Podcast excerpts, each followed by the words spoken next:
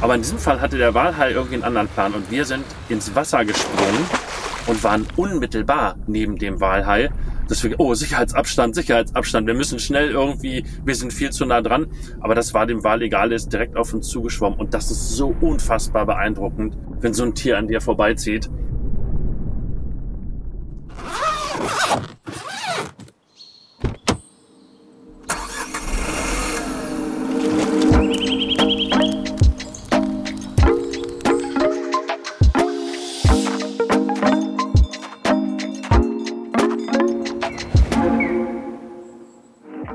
Herzlich willkommen zu einer weiteren Folge des Off the Path Podcasts. Ich bin dein Gastgeber Sebastian Cannabis und heute habe ich die große Freude, dir eine weitere Reisegeschichte zu präsentieren. Nachdem ich so viele Nachrichten zur Reisen mit Kleinkind-Folge mit Jennifer McCann erhalten habe, habe ich heute eine weitere Reisen mit Familienstory für dich. Aber die Kinder sind im Fall von Michaela und Volker deutlich älter. Was ähnlich ist, ist die Art zu reisen. Mit Allrad, Camper und Anhänger geht es durch Westaustralien. Wir tauchen ein in ihre Erlebnisse voller Herausforderungen, Abenteuer und unvergesslicher Familienmomente. Von der Begegnung mit der einzigartigen Tierwelt Australiens bis hin zu den Herausforderungen des Reisens auf engstem Raum. Sie teilen ihre Erfahrungen und geben uns Einblicke in das Reisen mit einer großen Familie. Wir sprechen über ihre Vorbereitungen, die Highlights der Reise und wie sie es geschafft haben, die Schönheit Australiens mit der Familie auf engstem Raum zu genießen. Außerdem sprechen wir viel und ausführlich über die verschiedenen Erlebnisse, die Westaustralien bietet. Über das Land kann man nicht kurz sprechen. Aus diesem Grund ist die Folge auch so unglaublich lang. Ich hoffe, du hast etwas Zeit mitgebracht, denn wir werden, wenn du magst, die nächsten anderthalb Stunden miteinander verbringen.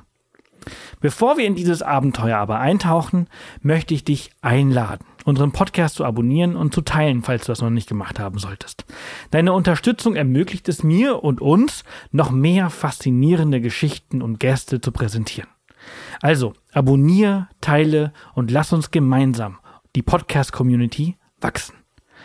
Jetzt aber machen wir uns bereit für eine Reise voller Abenteuer und Erlebnisse. Komm mit auf diese tolle Reise durch Westaustralien mit Michaela und Volker. Guten Morgen, Michaela und Volker. Schön, dass ihr da seid. Ja, guten Morgen. Wir freuen uns. Ja, guten Morgen. Ich mich auch sehr.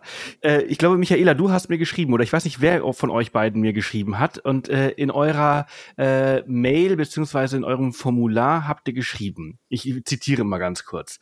In sämtlichen Podcast-Folgen von dir und anderen Weltenbummlern geht es um lange Reisen, Veränderungen, Aufstieg aus dem alten Leben. Die Rubrik als Familie unterwegs fehlt völlig. Wird aber jetzt bei euch immer präsenter wir sind eine normale Familie und leben in Deutschland. Und dann geht's weiter. Ähm, und du hast vollkommen recht. Reisen mit Familien ist in letzter Zeit, also in letzter Zeit meine ich in den letzten acht Jahren, äh, sehr kurz gekommen und bei uns immer präsenter in den nächsten Tagen, Wochen ja. ist es bei uns soweit.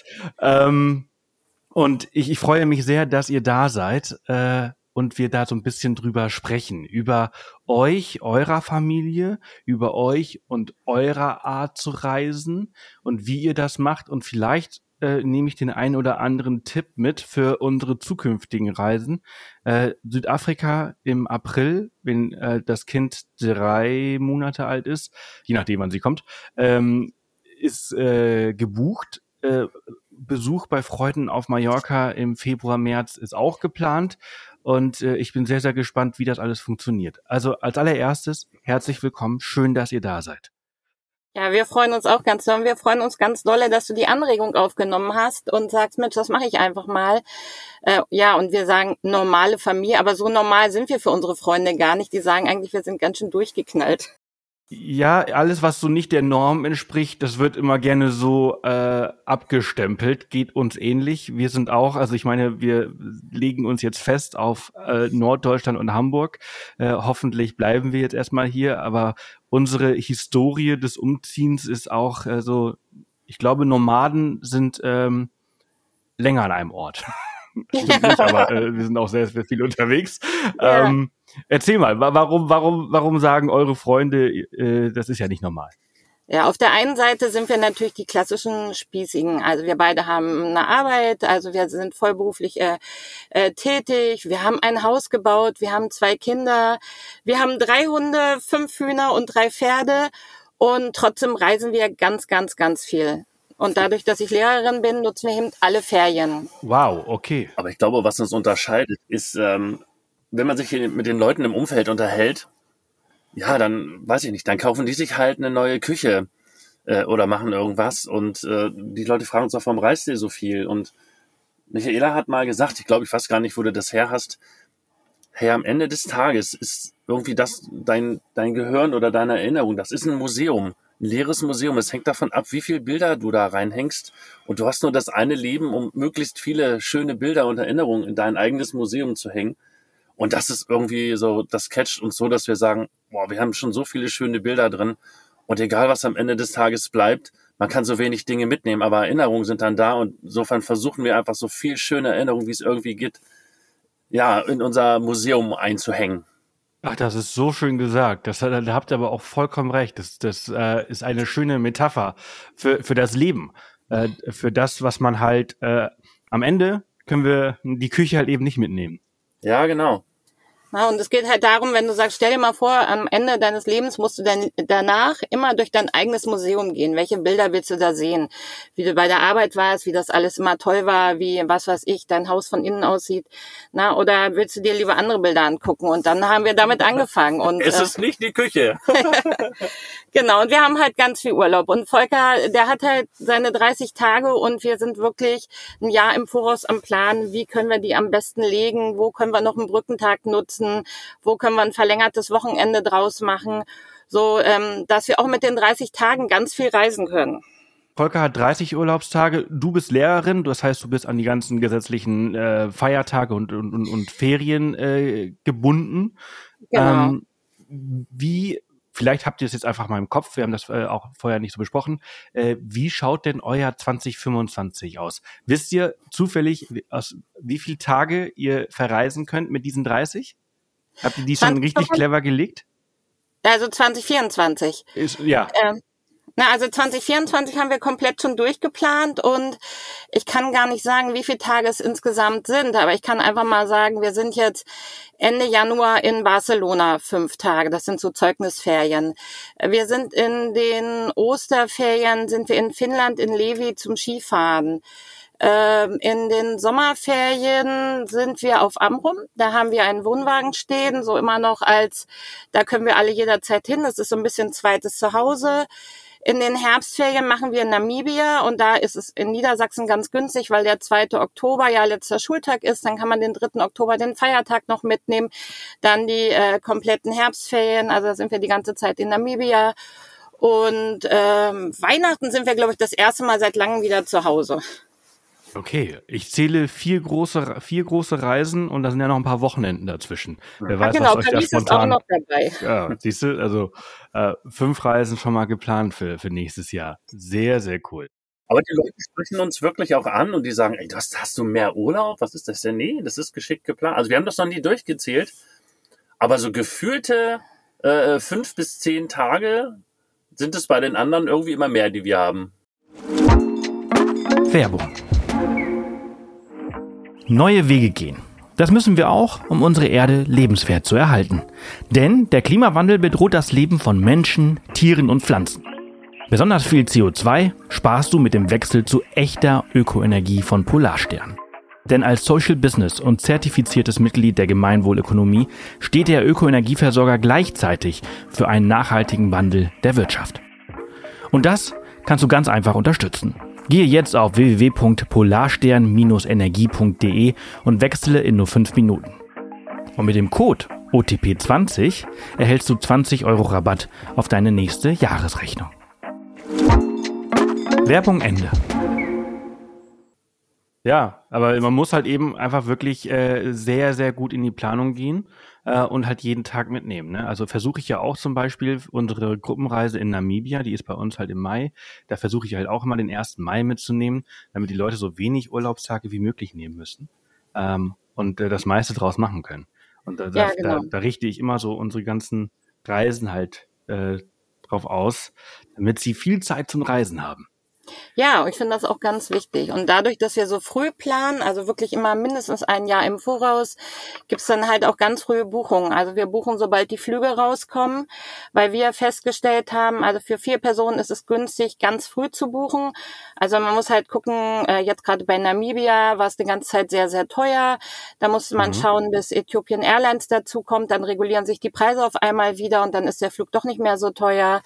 Äh, sowas muss man halt beachten, auch gerade wenn man irgendwelche Unterkünfte sucht.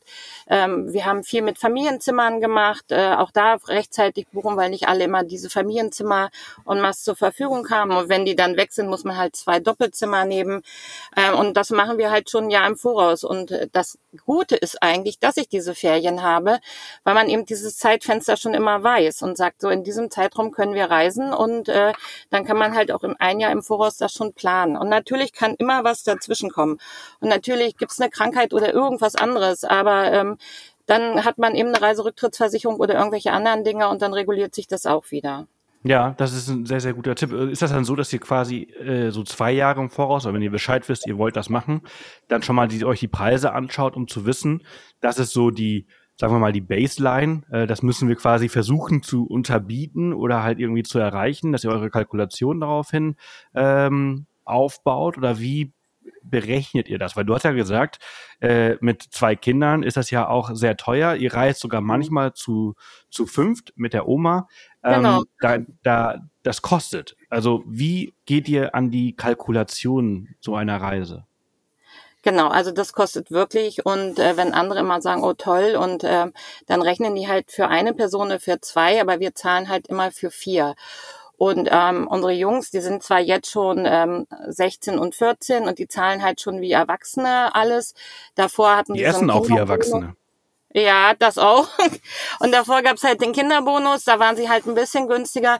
Aber wir haben immer so ein Limit, wo wir sagen, so viel und nicht mehr sollte eigentlich dieser große Urlaub kosten. Und deswegen schaue ich halt, ich liebe es. Ich liebe es, im Internet zu stöbern. Ich liebe es, Reiseführer wirklich noch zu lesen und nicht alles irgendwie zu fragen. Ich habe irgendwie Gefühl, heute wird immer alles sofort in irgendeiner Gruppe gefragt, ohne dass man irgendwo mal eine Seite aufgeschlagen hat oder sich selber ja. informiert hat. Also das Facebook ist voll davon, ja. Ja, schlimm. Also ich lese es und denke immer, mein Gott, warum hast du dich noch gar nicht mit dem Land beschäftigt? Also letztens hat jemand gesagt, ähm, sie fliegt jetzt mit ihrer Familie nach Island, weil sie unbedingt Hundeschlitten machen möchte. Also Island, ja, es gibt ein, ein Unternehmen, die sind im Norden von Island, aber ansonsten hat Island mit Hundeschlitten gar nichts zu tun. Dann würde ich da nach Finnland eher fahren. Ähm, also wir lesen ganz, ganz viel, wir gucken, was geht, äh, was machen wir. Namibia haben wir angefangen, haben gesagt, okay, versuchen wir Gästhäuser. Das hatten wir in Südafrika ganz viel und haben dann festgestellt, nein, das ist zehnmal besser mit Dachzelt und es ist auf alle Fälle äh, nicht mal die Hälfte von dem Preis. Ähm, und sowas machen wir dann. Und wir sind da ganz flexibel. Also es gibt nicht so, das muss es unbedingt sein. Also wir sind mit dem Zelt unterwegs, wir sind mit dem Land Rover Defender mit Dachzelt, aber wir haben natürlich auch mal ein Gasthaus oder eine Ferienwohnung, je nachdem, wie es sich anbietet. Und Südafrika ist ja zum Beispiel mit den Unterkünften für das, was man bekommt, sehr günstig, sage ich jetzt einfach mal. In anderen Ländern ist es nicht so. Wenn du auf Island sowas machen würdest, zahlst du pro Nacht mindestens 300 Euro pro Person und äh, da in Island sind wir dann halt mit dem Camper unterwegs. Hm. Ja. Ich glaube, beim Kalkulieren, was, was du ja auch fragtest, also uns ist es immer wichtig, wenn wir reisen, dass wir irgendwie das Land ähm, ähm aufnehmen. Und da sind wir total bereit, was irgendwie äh, Kompromisse angeht. Das kann sein, dass wir wirklich ähm, zu viert in einem, in einem ganzen Urlaub in einem Land Rover Defender machen. Ähm, wenn das dann, ich sage jetzt mal, der Preis, um sich das anzugucken. Also man muss auch sich reduzieren können, auch mit wenig zurückkommen können, heißt das nicht, dass es immer, dass es auf gar keinen Fall irgendwie immer ein Sparurlaub ist. Aber es ist super, wenn man miteinander gut auskommt, wenn man auf engem Raum auch mal auskommt, dann kann man halt auch mal, wie wir das zum Beispiel gemacht haben mit dem Camp-Trailer durch Australien und dann ist das eher irgendwie nett und gemütlich empfunden und ähm, mein Gott, da wird halt nicht unbedingt jeden Tag geduscht, aber dann halt jeden zweiten. Sowas muss man auch abkönnen. Ja, ja, man muss halt einfach Kompromisse eingehen. Ne? Aber ist, auch, ist das nicht auch total irre? Wir sprechen ja gleich auch nochmal ausführlich über diese Australienreise zum Beispiel äh, mit dem Trailer, dass man halt, wenn man fertig ist nach diesen vier, fünf Wochen, die man da unterwegs war und dann wieder zu Hause ist, wo halt äh, wieder alles so großzügig ist, man denkt so, krass, und wie, wie haben wir das denn jetzt irgendwie geschafft, in diesem kleinen Raum unterwegs zu sein?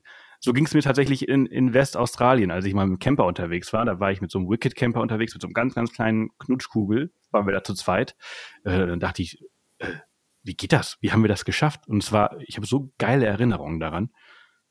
Also äh, sogar im Umkehrschluss, wir haben das mal gesagt, wenn du, das ist, wir sind ja in, in Häkchen normale Menschen und viele Leute bauen sich natürlich auch ein Haus.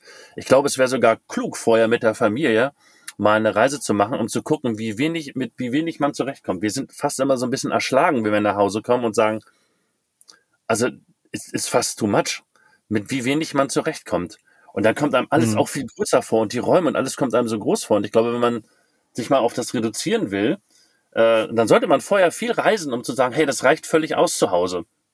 Ja, man, aber es ist auch echt unglaublich, wie schnell man sich an diesen, die, an dieses Platzangebot wieder gewöhnt und dann schnell, dieses kippt auch ganz schnell wieder. Ja, das stimmt. Also wenn man dann länger da war, dann denkt man auch, Mensch, gut, jeder da hat sein eigenes Zimmer. Aber ich glaube, auch als Familie ist es halt wichtig.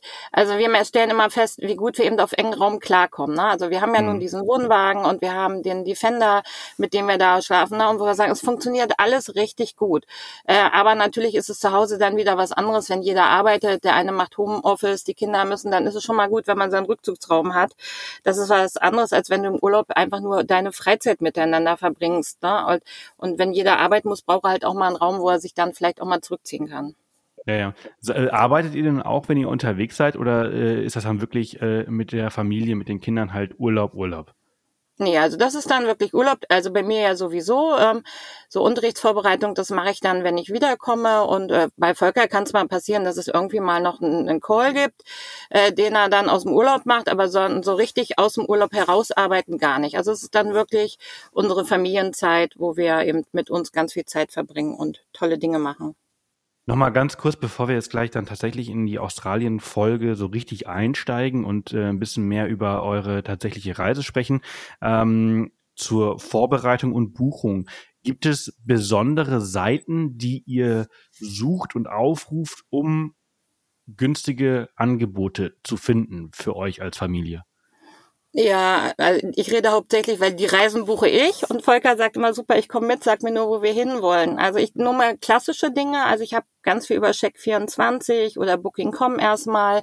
Dann nehme ich natürlich Skyscanner, um einfach mal zu gucken, wo sie, wie sieht's mit den Flügen aus. Äh, schau dann auch nochmal, ob ich direkt, wenn ich bei der Airline buche, eigentlich den gleichen Preis kriege, als wenn ich das eben über irgendeinen anderen Drittanbieter mache. Ähm, ich informiere mich, welche Apps zum Beispiel in den Ländern aktuell sind, dass ich dann mir die entsprechende Campingplatz-App runterlade und sowas. Ähm, also da gucke ich schon und ich gucke auch, was wird in Reiseführern empfohlen.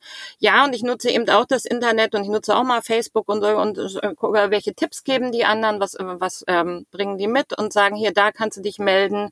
So bin ich jetzt auch an die Namibia-Reise rangegangen und habe dann eben einen Tipp gekriegt von einem Reiseunternehmen, die heißen Click and Travel.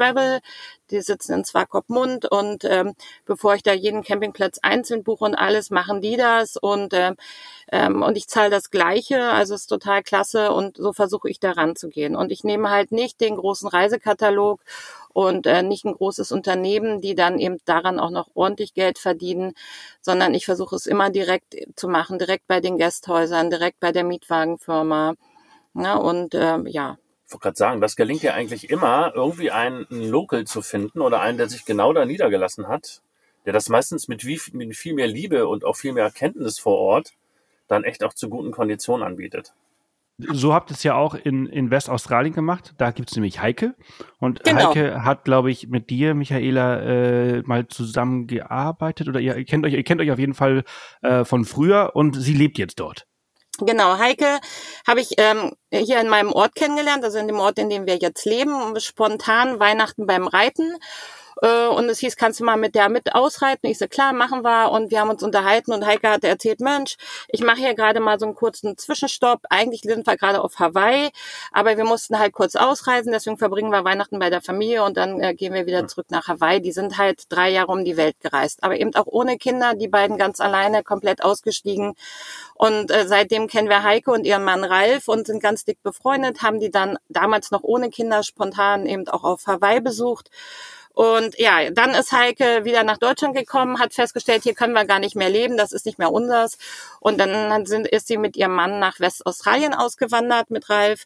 Und dann hieß es immer, Mensch, ihr müsst doch unbedingt mal kommen. Wir wohnen hier und wir wohnen so schön und in Westaustralien und in Geraldton. Und ja, aber das ist dann auch, ne, das ist nicht um die Ecke und da kann man nicht sagen, wir fliegen mal schnell. Und deswegen hat es ein bisschen gedauert. Und ähm, dann hatten wir aber eben das Glück, dass Heike sagt, komm, ich sag euch ein bisschen was. Und dann haben wir angefangen zu planen die Oma mitgenommen, weil ähm, die Oma würde alleine sich sowas nicht trauen. Und wenn ich jetzt sage, die Oma, also meine Mutter wird jetzt 70, äh, läuft Marathon oder ist Marathon gelaufen, ist äh, ganz viel im Fitnessstudio, super unternehmungslustig, also nicht so eine klassische Oma, wie man die sich jetzt vorstellt, sondern wirklich so eine ganz witzige, die man gerne um sich hat und äh, jeden, jeden Kram mitmacht. Und dann hat Heiko uns halt äh, ein Camperunternehmen empfohlen, hat gesagt, mach das da. Dann habe ich die Flüge gebucht. Die hat uns ein bisschen bei den Campingplätzen geholfen, weil auch in ähm, Australien es so zu der Zeit war, dass die Leute eben Richtung Norden fahren, wo es ein bisschen wärmer ist und gesagt, da und da müsstet ihr hin. Und dann haben wir das alles gebucht und ja, dann ja. ging es gleich los. Also ich mhm. weiß gar nicht, ob man das so laut sagen darf, aber das ist ein Ausspruch der Oma selber und ich finde, das bringt so ein bisschen auf den Punkt. Die Oma sagt immer, lieber zu alt für den Scheiß als zu scheiße für das Alter.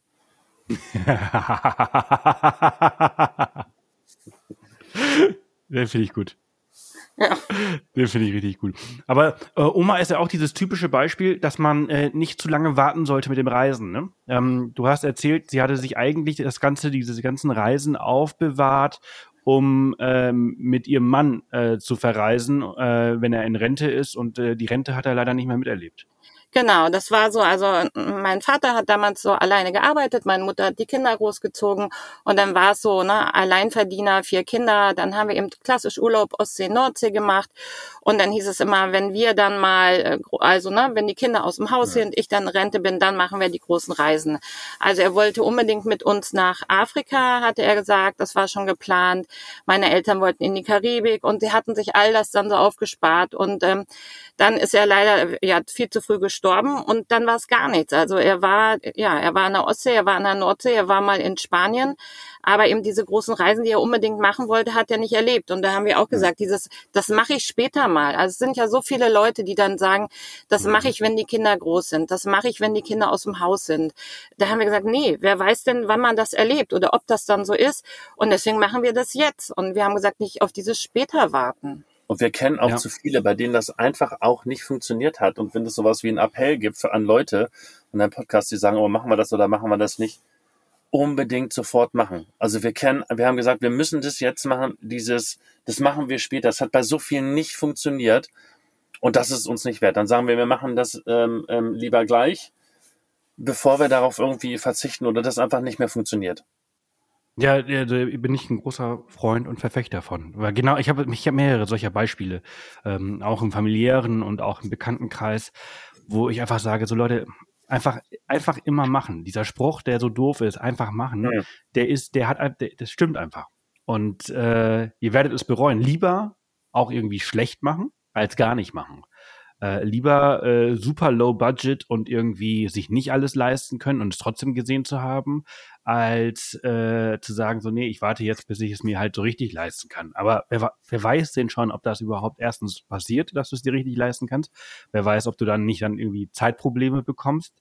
Ähm, du kannst ja immer noch zurückgehen, wenn du es ja nochmal richtig leisten kannst und dann nochmal besser machen. Aber äh, wenn, wenn der Drang groß ist, dann sollte man es immer machen. Reisen sollte man niemals aufschieben. Ja, absolut. Und was du auch gesagt hast mit dem, äh, mit dem Budget, wir sagen auch immer, egal wie, wie wenig oder wie viel Geld man da irgendwie rein investiert, die Menschen sind die gleichen, das Land ist das gleiche, die Natur ist die gleiche, das Wetter ist das gleiche. Und das ist ja das irgendwie das Entscheidende. Und das ist das Einzige, was du auch wirklich nicht beeinflussen kannst, irgendwie bei deinem, bei deinem Urlaub mit Geld. Da ist Low Budget auch total super. Und das, äh, bei uns jedenfalls, und hinterlässt bei uns den gleichen, die gleichen Eindrücke. Ja, ja, absolut. Also die ist halt immer die Frage, muss es wirklich immer Ex-Benedict sein zum Frühstück oder ist halt eben einfach nur ein Toastbrot äh, auch in Ordnung? Also, ne, also das ist halt ja. so, es ist, es sind wirklich so Kleinigkeiten, ähm, wo ich halt immer großer Freund davon bin. Klar, wenn du das leisten kannst, dann nimm das Ex-Benedict und wenn das jetzt nicht wehtut, dann ist das halt immer auch geil und lecker, wenn du das halt eben mit Blick aufs Meer äh, genießen kannst in einem geilen, tollen Hotel. Aber es muss nicht sein. Also es ist die, das Erlebnis, wenn du halt auf Safari in, in Namibia oder so weiter bist, äh, das Erlebnis der, der Wildtiere ist nicht ein anderes. Also es ist halt immer gleich und es ist immer gleich geil. Ja, und es bleibt eben, also was wir haben, es bleiben diese Gerüche. Du riechst irgendwann später mal was und wenn es in Deutschland ist und hast gleich wieder diese Bilder im Kopf, ne? Oder du hörst irgendwelche Vögel. Also das nimmt's nicht. Und das Egg Benedict schmeckt auch nicht jeden Tag, ne? Also das kannst du mal machen, aber irgendwann ist dann auch ein normales Rührei in einer Pfanne an irgendeinem Campground genauso lecker. Ähm, also ich finde auch, das ist äh, einfach abhängig äh, von dem Land, von der Situation und von dem Geld. Und wenn du sagst, äh, man kann ja noch mal hin. Also wir hatten das schon ganz oft, dass wir sagen, wir fahren da einmal hin, gucken uns das mal an und haben dann festgestellt, das ist so toll, wir müssen hier noch mal hin. Und dann machst du es irgendwie das nächste Mal ein bisschen anders. Also ähm, ich glaube auch, da muss man ganz offen sein und eben wirklich keine Angst haben, ähm, die Welt ist einfach schön und was die Leute alle so hören und die haben ja alle Angst zu reisen wegen, oh, ich habe das in Nachrichten gehört und ich habe das gehört. Also wenn du das siehst, dann darfst du auch in Deutschland nicht groß irgendwie vor die Haustür gehen. Ähm, und deswegen auch gerade mit Kindern, wir haben da nie schlechte Erfahrungen gemacht, ganz im Gegenteil. Ähm, wir haben das Gefühl, die Leute sind noch viel, viel netter ja. und offener und äh, man kriegt ganz schnell Kontakt. Und wir haben wirklich, egal in welchem Land, noch nie irgendeine blöde Erfahrung gemacht, wenn man sich eben auch ein bisschen an die Regeln hält, die es vielleicht auch in dem Land gibt. Jetzt habt ihr ja schon ein bisschen länger Kinder. Äh, 15 äh, und 18 habt ihr gesagt? 14 und 18? 16 und 14. Ah, 16 und 14. Ähm, das heißt also, ihr habt ja schon, ihr seid ja schon bald durch. Also ja. ähm, Inwieweit haben sich die Reisen denn so verändert äh, mit dem Alter der Kinder? Äh, Gab es eine Phase, die war am besten? Gab es eine Phase, die war am schlechtesten? Wie nehmen die das Reisen auf? Also man muss ganz ehrlich sagen, das Reisen hat sich dadurch, also unsere Reisen haben sich dadurch nie geändert. Sag okay, ähm, fair enough zu sagen, wahrscheinlich haben die, die Kinder, als sie ganz klein waren, nicht unbedingt so viel mitgenommen. Ähm, aber die Art zu reisen und die Reisen selber haben sich auch nicht geändert. Ja, ab und zu guckst du, wenn du wirklich ein kleines Kind hast, dann bist du halt glücklich, wenn du auf dem Campground siehst, dass die irgendwie einen Pool haben oder irgendwie ein Sprungkissen oder sowas haben. Das reicht denen auch völlig aus. Ähm, das lässt im Alter ein bisschen nach. Aber ansonsten. Na, du guckst halt vielleicht manchmal noch, dass du dann sagst, okay, die Wanderung kann nicht ganz so lang sein, die muss ein bisschen spannender für die Kinder sein. Oder gibt's hier was, was für Kinder auch ganz interessant ist? Und wir machen dann halt so eine Mischung zwischen dem, was wir sowieso gerne gemacht hätten und zu gucken, wie kindgerecht ist das. Das geht jetzt. Jetzt sind die ja wie fast Erwachsene, die machen halt alles mit. Aber als sie eben kleiner waren, ähm, waren wir das erste Mal in Südafrika, da war der eine sechs und dann musste natürlich gucken, wo können wir was machen und dann haben wir uns auch damals spontan für Südafrika entschieden. Wir waren schon mal in Kenia und dann haben wir gesagt, okay, Malaria-Prophylaxe, da sind die noch ein bisschen für, zu klein zu, also machen wir Südafrika, nehmen dann auch nicht den Krüger, sondern bleiben halt Gardenwood und gucken da irgendein Game Reserve uns an. Also das haben wir schon angepasst. Ne? Aber jetzt sind die halt größer, jetzt kannst du auch sagen, die vertragen auch Malaria-Prophylaxe, äh, da orientierst orientierst du dich ein bisschen dran oder du guckst, wie sieht's aus mit der medizinischen Versorgung im Notfall, ähm, dass die Kinder dann, wenn damit irgendwas ist, da auch ein vernünftiger Arzt irgendwie in der Nähe ist. Aber alles andere ist so, die, wir haben einfach gesagt, wir machen es und wir gucken, wie gut es geht und es hat immer geklappt und es gab nichts, wo wir gesagt haben, oh Gott, hätten wir das mal bloß nicht gemacht mit den Kindern, sondern äh, wenn du irgendwann merkst, sie werden müde, dann drehst du halt um und dann gehst du halt die, den Weg wieder zurück und kannst nicht die letzten drei Kilometer gehen. Aber das war dann auch in Ordnung. Ordnung. Ja. Wie, jetzt kommen wir mal so, ich glaube, so nach einer 25 Minuten kann man so langsam mal über das Hauptthema sprechen. Ja, langsam. Es ist äh, sehr spannend und sehr kurzweilig mit euch. Äh, wir haben es ja vorhin schon ein paar Mal angesprochen. Westaustralien haben wir schon mal angeschnitten. Heike lebt dort in Geraldton, äh, glaube ich. Ähm, ja. Und ihr seid vermutlich nach Perth geflogen von Deutschland aus. Geht auch nicht direkt, geht auch nicht einfach. Meistens über die Emirate. Ich glaube, ihr seid den längsten Flug der, der Welt damals geflogen, von London nach Perth direkt. Genau. Ist damals der längste Flug gewesen, ne? Ich glaube, der wurde jetzt ja, abgelöst von Singapur, New York, aber mhm. äh, ich, da, damals ist das der längste Flug der Welt gewesen. Genau, wir sind von Hannover ausgeflogen, dann nach London, haben dann eine Nacht im Hotel übernachtet, weil es sonst nicht anders ging mit den Flügen, aber eben direkt am Flughafen und sind dann ja damals wirklich der längste Flug äh, von London direkt bis nach Perth. Und äh, wir hätten uns damit entschieden, die Preise waren gut. Also ich hätte nicht gedacht, dass äh, der Preis so gut war ähm, und haben dann gedacht, das ist dann ganz entspannt. Da muss man mit den Kindern nicht ständig umsteigen. Dann hast du ja auch auf dem Flughafen immer Wartezeiten. Äh, und dann hat das super funktioniert und dann ging es eben direkt bis nach Perth. Und dort haben wir uns die ersten zwei Tage erstmal ein Airbnb genommen, weil wir gedacht haben, so mit Jetlag und Ankommen und erstmal sich so ein bisschen orientieren und nicht gleich den Mietwagen und den Camptrailer holen.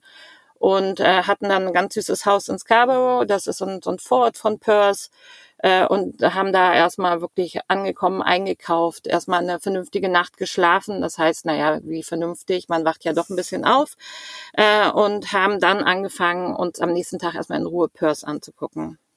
Das ist natürlich auch cool, ne? Von Hannover nach Australien mit einmal umsteigen. Das ist schon irre. Ja. Weil früher musst du halt, äh, wärst du immer irgendwie mit dem Zug nach Frankfurt oder, oder nach Hamburg, dann mit Emirates irgendwie nach Dubai und dann weitergeflogen. Äh, ist zwar auch nur einmal umsteigen, aber du musst halt immer irgendwie zu einem anderen Flughafen. Das ist natürlich total easy. Wie war denn, dieser lange Flug ist schon sehr lang gewesen, ne? Wie lang war der? Ja, 16, 16 17 Stunden? 16 Stunden war der.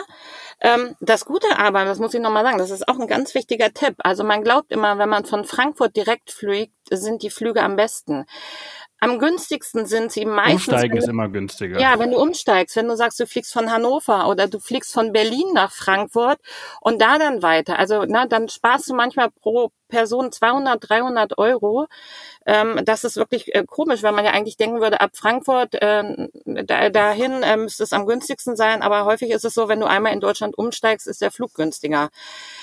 Also ja, wir hatten ganz gut. Ähm, ich habe so ein bisschen, ich habe so einen genetischen Defekt und neige zur Thrombose. Das heißt, ich fliege halt immer mit Kompressionsstümpfen und äh, gebe mir auch vorher immer eine Spritze. Und ähm, da haben wir dann, Volker und ich, haben so Sitzplätze am Notausgang uns vorher reserviert dass ich einfach ein bisschen mehr Beinfreiheit habe und mich ein bisschen besser bewegen kann. Die Kinder, die turnen sowieso rum, die saßen da und wir fliegen Economy, weil alles andere war für uns oder ist für uns als Familie eigentlich nicht leistbar. Ähm, und der Flieger war super. Wir sind na und wir hatten ganz viel Freiheit und vor uns war halt richtig viel Platz. Das heißt, das halbe Flugzeug stand immer bei uns in der Nähe und turnte dann darum. Also da gab es dann irgendeine Frau, die kam immer und machte da Gymnastik und animierte irgendwelche anderen noch. Das heißt, wir hatten richtig so eine Turnecke bei uns. Ähm, und die Kinder haben es geliebt. Also die haben dieses äh, Entertainment-Programm hoch und runter geguckt. Leer geguckt. Ja. Na, und dann hattest du hinten halt einen Kühlschrank, nachts du konntest dich noch selber bedienen mit irgendwelchen Snacks. Das fanden sie auch toll. Das kannten sie bisher von den anderen Langstreckenflügen nicht so. Ähm, und irgendwann gehen dann 16 Stunden auch mal zu Ende. Aber es gab keine Knurrerei und nichts. Aber was wir auch haben, also mhm. wir tragen auch alle Kompressionsstrümpfe. Mhm. Tatsächlich wir auch. Also die wir also eh irgendwie haben vom Sport. Das ist echt super angenehm wenn du die hast und ähm, dann kriegst du einfach keine dicken Füße. Das klingt jetzt doof, aber das ist einfach auch so und äh, bitte die bequemsten Sachen anziehen. Da wundert man sich der eine oder andere, der verreist. Da kennt man manchmal so die Langreisenden von den Kurzreisenden. Die einen sind dann noch geschminkt und die, die eine lange Reise, die haben dann Onesie an oder den, den Lieblings-Trainingsanzug. Äh, also echt super bequeme Sachen anziehen, dann ist das gut zu machen. Ja, ihr seid ähm, vermutlich, also Qantas äh, bietet diese Strecke an, fliegt diese Strecke. Ich weiß gar nicht, ob die aktuell die noch fliegen, ob die die nach äh, Corona wieder aufgenommen haben. Nee, ihr seid äh, 2019 seid ihr geflogen, ja. ne? Genau. Ich hatte jetzt nämlich mal wieder geguckt, weil auch die Kinder sagen, oh, wir müssen mal unbedingt wieder dahin und das war so toll. Und ja, sie sind schon größer und eigentlich könnte man sagen, ihr bleibt jetzt mal zu Hause. Aber äh, die sagen natürlich, wenn wir noch mit können und dürfen und äh, das willst du natürlich deinen Kindern auch ermöglichen, äh, dann dürfen die natürlich noch mit. Ähm, und ich hatte geguckt, ich habe die Strecke nicht mehr gefunden. Also äh, es gibt sie anscheinend nicht mehr. Und es gibt halt nur die mit Umsteigen und äh, die Flüge sind natürlich deutlich, deutlich teurer geworden. Also ich glaube, mindestens 500 Euro pro Person hat der Preis sich verändert. Ja, und das bei fünf Personen, das ist dann schon ordentlich. Ja. Ne? Ähm, das äh, wird dann schon sehr teuer. Äh, ja, ich meine nämlich auch, dass sie diese Strecke nach Corona eingestellt haben, beziehungsweise nicht mehr eingeführt haben. Ähm, ihr seid damals wahrscheinlich mit einem neuen Dreamliner geflogen, ne? Ja. der damals auf der Strecke eingestellt äh, Ich bin so ein kleiner Flugfreak. Ich, äh, ja, ja genau. das ist so, das haben wir auch gedacht. Das war, der, das ist, war auch bis dato der einzige Flieger, der das konnte. Ja, total gut. So, jetzt seid ihr in Perth angekommen, jetzt seid ihr in, da in Scarborough, äh, habt ihr euch hier niedergelassen. Das ist so ein kleiner Vorort von Perth, direkt am Strand. Äh, auch sehr schön, sehr hip. Und äh, eure Reise geht so, so los. Äh, wie habt ihr das organisiert? Ich weiß, dass ihr euch einen äh, Landcruiser gemietet habt äh, mit ordentlich PS, weil er natürlich auch einen fetten Trailer halt irgendwie ziehen muss. Und äh, ihr seid auch ein bisschen Offroad unterwegs gewesen. Da braucht es auch ein bisschen mehr Kraft. Äh, wie habt ihr das organisiert? Wie seid ihr losgekommen? Genau, also wir haben einfach geguckt, was gibt es so, wer bietet das an. Wir hatten auch erst überlegt, ein Wohnmobil zu nehmen, also sowas Klassisches. Und Heike meinte dann nur, nee, pass auf, die schönsten Strände, die schönsten Orte, da wäre schon gut, wenn ihr ein bisschen Offroad fahren könnt und äh, hat uns dann im Quikey Camper empfohlen. Ähm, und wir haben uns nicht das Auto speziell ausgesucht, sondern es gab so als Bundle zusammen. Ähm, und dass man sagt, für diesen Camp-Trailer gibt es dieses Auto dann dazu. Und das heißt, nachdem wir so einen Tag in Perth waren, uns dann wirklich diese Stadt angeguckt haben, die ja auch wunderschönes und tolle Ecken hat. Und das war so zum ersten Mal für uns ist, alle sagen ja, wie kannst du denn nach Australien fahren, wenn da Winter ist? Weil wenn wir Sommer haben, ist ja dort Winter. Äh, und äh, das haben wir gar nicht so empfunden, weil wir sind angekommen, es waren 20 Grad, es war schön, man konnte mit T-Shirt, kurzer Hose rumlaufen. Also wir. muss man dazu sagen. Das ist, glaube ich, eine, eine der skurrilsten Szenen, die wir gleich am Anfang hatten. Bei denen war Wenn ja die alle mit dicker Bomberjacke rumlaufen. Aber ganz genau. Da war Winterwunderland, die hatten alle Kapuzen auf, die hatten Jacken an, die standen an der Eisfläche. Und äh, ja, wir kurze Hose, äh, T-Shirt mit einem Weißwein haben gedacht, oh, wie schön frühsommerlich. Genau, und die hatten ja. ihre Schlittschuhbahn aufgebaut, dann so eine Art Rodelstrecke und dann wirklich alles, was wir so im Winter anziehen, wenn Schnee liegt, wurde getragen. Ne? Und das war einfach schon mal ganz spannend. Und ähm, genau, und dann ähm, haben wir uns alles angeguckt, waren im Park, haben, es war so ein Aborigine-Fest auch gerade. Das heißt, wir waren auf so einem riesigen Aborigine-Fest gleich mitten in Perth.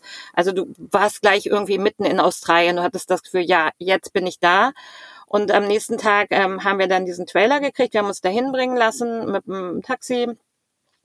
Und dann hatten wir so zwei Stunden eine Einweisung. Also wir waren dann selber erstaunt. Man muss sich das vorstellen, das ist so ein riesiger oranger Offroad-Anhänger, äh, wie so ein Zeltanhänger, den man aufklappt.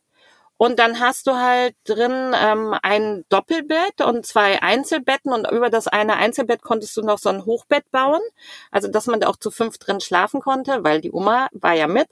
Ähm, dann hast du die Möglichkeit, da deine Taschen reinzuschieben. Du hattest mehrere Schubfächer und die Küche war draußen. Das heißt, du hast die Heckklappe aufgeklappt und in dieser Heckklappe war dann halt ähm, die Gas, äh, also Gaskocher drin, da war äh, der Kühlschrank, alles, da waren Töpfe und Geschirr, aber mehr gibt's da dann nicht drin. Also du hast halt deine Bettwäsche, deine Sachen, aber es gibt halt keinen Aufenthaltsraum, also kein, keine Sitzecke, du sitzt dann auf deinen Betten. Du hast natürlich auch keine Toilette oder Dusche, irgendwas dabei, wie ich das manchmal in den Wohnmobilen habe. Aber du hast halt dieses riesige Ding und das braucht da auch einfach dieses Fahrzeug, um es zu ziehen. Ich glaube, wir hatten alleine die Möglichkeit, 400 Liter Wasser mitzunehmen. Das sind ja dann auch schon mal 400 Kilogramm. Und das Ding war einfach auch groß. Also sowas habe ich hier irgendwie in Europa oder in Deutschland noch nicht gesehen. Das war, wir haben gesagt, alles, was wir da gesehen, das war so wie nach, wie hochgemorpht Faktor 1,5. Ja, ja, ja. Also ich meine, die Straßen sind breit. Äh, Australien ist jung und äh, ja, 3,5 Tonnen Grenze gibt's da nicht. Ja, genau. Aber wahrscheinlich hat Heike euch gesagt, ihr braucht den unbedingt, weil ihr müsst dann natürlich die ganzen geilen Strände abfahren und das kannst du natürlich mit dem Camper nicht. Äh, ich denke jetzt so an Orte wie den François Perron Nationalpark. Wart ihr da? Ja, da waren wir, aber da hat der Wagen ja leider versagt. Also ah. Der war ja niegelnagelneu. Das war die erste Tour von dem Auto. Und dann habt ihr den, den Nationalpark nicht geschafft. Nein, wir sind so halb reingefahren. Wir konnten vorne noch die Schaffarm, also diese alte da besichtigen, haben uns alles angeguckt, haben uns total gefreut, weil es eben diese schönen Ecken da gibt. Und auf einmal hatten wir Bordkino an. Also vorne leuchtete alles und so nach dem Motto sofort eine Werkstatt aufsuchen. Wir so, was ist denn jetzt los? Ähm, weil Volker auch eben Offroad fahren kann, dadurch, dass wir auch den Defender haben. Und äh, wir haben uns nur gewundert und haben gesagt, okay, wir müssen zurück. Also hier leuchtet alles. Der sagt, wir dürfen nicht weiter und wir müssen eine Werkstatt aufsuchen. Und dann haben wir Quikey Camper angerufen und die auch so, ja, ihr müsst da gleich sofort in die Werkstatt. Und die haben den Fehler gar nicht gefunden. Die haben gesagt, aber wir finden nichts, ihr müsst zur nächsten größeren. Da waren wir sowieso dann zwei Tage später, also wir, wir durften noch fahren, aber leider konnten wir diesen Park uns nicht so angucken mit seiner ganzen Schönheit. Ah, schade. Also das war jetzt erst mein allererster Gedanke, ähm, dass ihr dann bestimmt da reingefahren seid, äh, weil es einfach auch so unglaublich schön ist, die Ecke. Ja. Aber es gibt ja sehr, sehr viele schöne Ecken. Darüber äh, sprechen wir ja. Also ihr seid dann, ähm, ihr seid von Perth, äh, ihr seid nicht in den Süden, ihr seid direkt äh, in den Norden. Ne? Eure genau. Tour ging von Perth nach Broome. Genau, weil ja Winter war, also australischer Winter und Richtung Süden wurde, ist es ja eigentlich kühler, ähm, haben wir uns entschlossen Richtung Norden. Erstmal wollten wir ja Heike in Geraldton besuchen, das ist ja auch nördlich von Perth. Und dann haben wir gesagt, okay, die Strecke bis nach Boom schaffen wir. Wir hatten fünf Wochen Zeit. Ähm, Volker hat sich dafür extra unbezahlten Urlaub noch genommen, weil er gesagt hat, ich will nicht meinen ganzen Jahresurlaub dann nur im Sommer verbringen, sondern vielleicht da und da auch nochmal eine Auszeit nehmen können. Und dann sind wir Richtung Norden gefahren und haben halt geguckt, so was schaffen wir pro Tag, weil das ist schon so, wenn wir bei uns sagen, ja, wir fahren mal locker 200, 300 Kilometer, das ist ja nichts hier, äh, dann ist es in Australien doch ein bisschen was anderes, weil du ja auch nicht nur eben auf der Autobahn oder auf der, auf, auf der Straße fahren willst, sondern du willst ja schon anhalten, du guckst dir was an. Äh, und das ist ja nicht ein richtig reines Fahren, sondern man will ja ganz viel sehen und steigt aus, sodass wir auch sagen, äh, so 300, 400 Kilometer, das war's dann aber auch. Und sind dann Richtung Lenzelen gefahren und hatten da auch unseren ersten Campground. Und haben unterwegs dann beim Janschap Nationalpark angehalten, so die ersten Kängurus gesehen und Koalas, die dann natürlich alle drin äh, in diesem Park sind ähm, und da in den Bäumen sitzen oder die Kängurus, die dann da voll auf der Wiese rumliegen. Also das war ganz spannend und ganz toll und es war für die Kinder halt ein Highlight.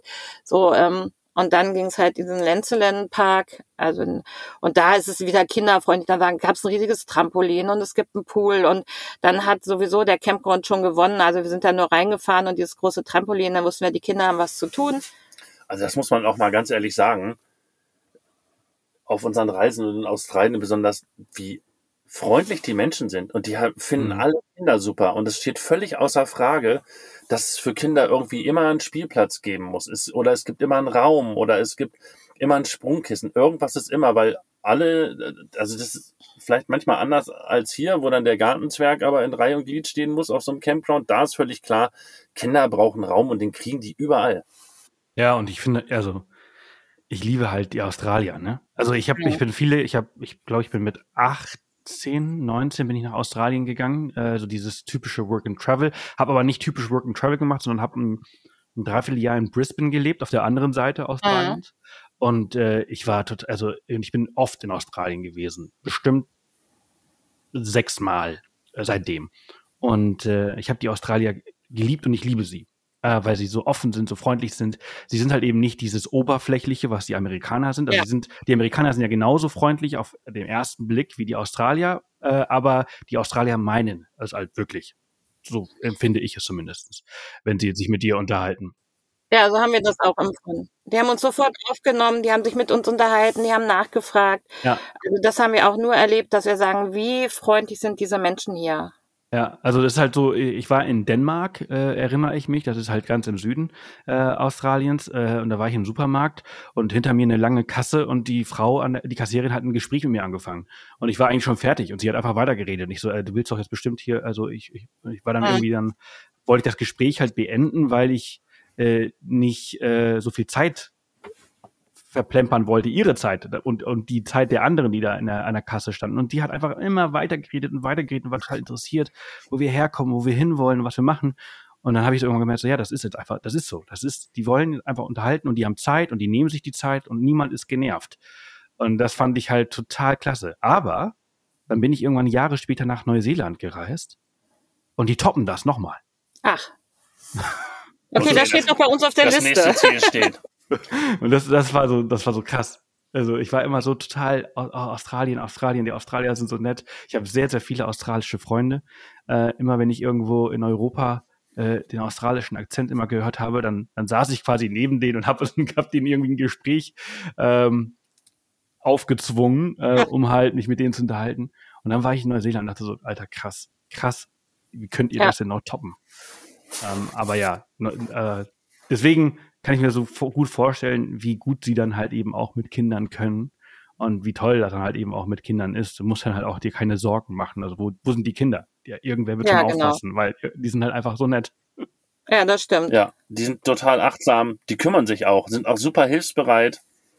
Dann ging's ähm, für euch, habt ihr äh, bei den Pinnacles gehalten? Ja, da haben wir auch angehalten. Da war das Wetter halt nicht ganz so gut, aber da kannst du ja durchfahren und ähm, das haben wir gemacht. Die haben uns alle angeguckt, natürlich dann auf dem Weg nach Geraldton hoch. Äh, ne, also da sind wir hin und äh, Lenzelin muss man nochmal sagen, ganz große Empfehlung. Da gibt's ja diese riesigen Sanddünen, mhm. ähm, wo du ähm, dir Boards leihen kannst. Das kann, heißt, du kannst Sandboarden darunter. Ähm, du kannst aber auch mit deinem Fahrzeug durch diese ganzen Dünenlandschaften durchfahren, also Offroad. Äh, also schon sehr, sehr beeindruckend ja, und äh, die Pinnacles, die haben wir uns auch angeguckt und äh, die lagen ja quasi auf dem Weg dann Richtung Norden. Ja, ja, ist nur ein ganz, ganz kurzer äh, Umweg. Genau. Ja, aber ich finde das schon eine sehr äh, interessante Landschaft. Also ja, wie einfach, einfach, so mitten, ne? mitten im Nichts so ja. diese vielen kleinen Türmchen äh, ja. stehen und wenn du da so durchfährst mit deinem Auto, äh, vor allem wenn du mit so einem großen Ding wie eurem da, da durchfährst, ist das irgendwie, das sieht, sieht so Sieht cool aus. Ja, stimmt. Das, äh, ja. Ähm, wie, wie ist das gewesen? Also ich, ich erinnere mich, immer wenn ich mit äh, Einheimischen unterwegs gewesen bin in Australien, vor allem Westaustralien, dann haben die immer das Nonplusultra-Paket äh, ausgefahren und äh, haben sich um einen gekümmert, wie, also so unglaublich. Ähm, ich habe da die geilsten Erinnerungen äh, an Weihnachten in, in ähm, ah, wo waren wir da nochmal? Südlich von, von Perth in Bunbury. Das war unglaublich. Wie war das, äh, Heike nach langer Zeit wieder zu treffen und bei sich zu Hause zu treffen? Wie habt ihr da die Zeit verbracht? Ach, das war total schön, weil es ja so ungewohnt war, dass man sich eben da trifft und na, also wir telefonieren regelmäßig miteinander, über WhatsApp hast du ja Kontakt und dann war es aber so, also Heike war so stolz, so ihr eigenes Zuhause zu präsentieren, wo sie wohnen. Die wohnen also ganz, ganz schön und natürlich mega herzlich. Die standen schon alle vor der Tür, als wir ankamen. Da mussten wir unseren riesigen Camp-Trailer bei denen irgendwie in die Einfahrt manövrieren, was dann ganz gut ging. Ähm, und der eine Teil von uns hat mit im Haus geschlafen, der andere hat im Camp-Trailer. Dann war es natürlich auch so, dass sie uns äh, die Ecken zeigen wollte, wo sie halt lebt, wo ihre Tochter zur Schule geht, äh, wo, wo ihr Reitstall ist, wo sie zum Surfen ständig hingehen. Und äh, also Heike hat uns dann Geraldton und die ganze Umgebung gezeigt. Und das Witzige war, Ralf musste halt arbeiten, der arbeitet in Geraldton in der IT da.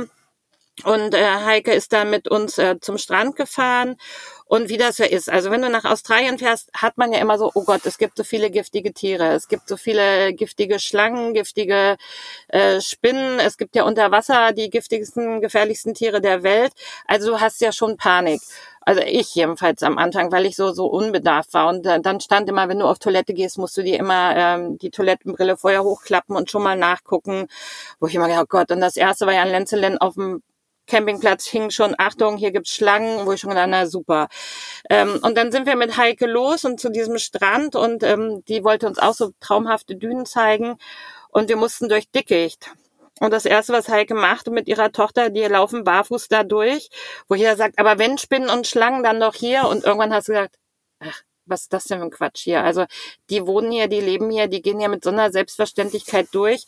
Ähm, vielleicht sollten wir einfach ein bisschen ruhiger werden.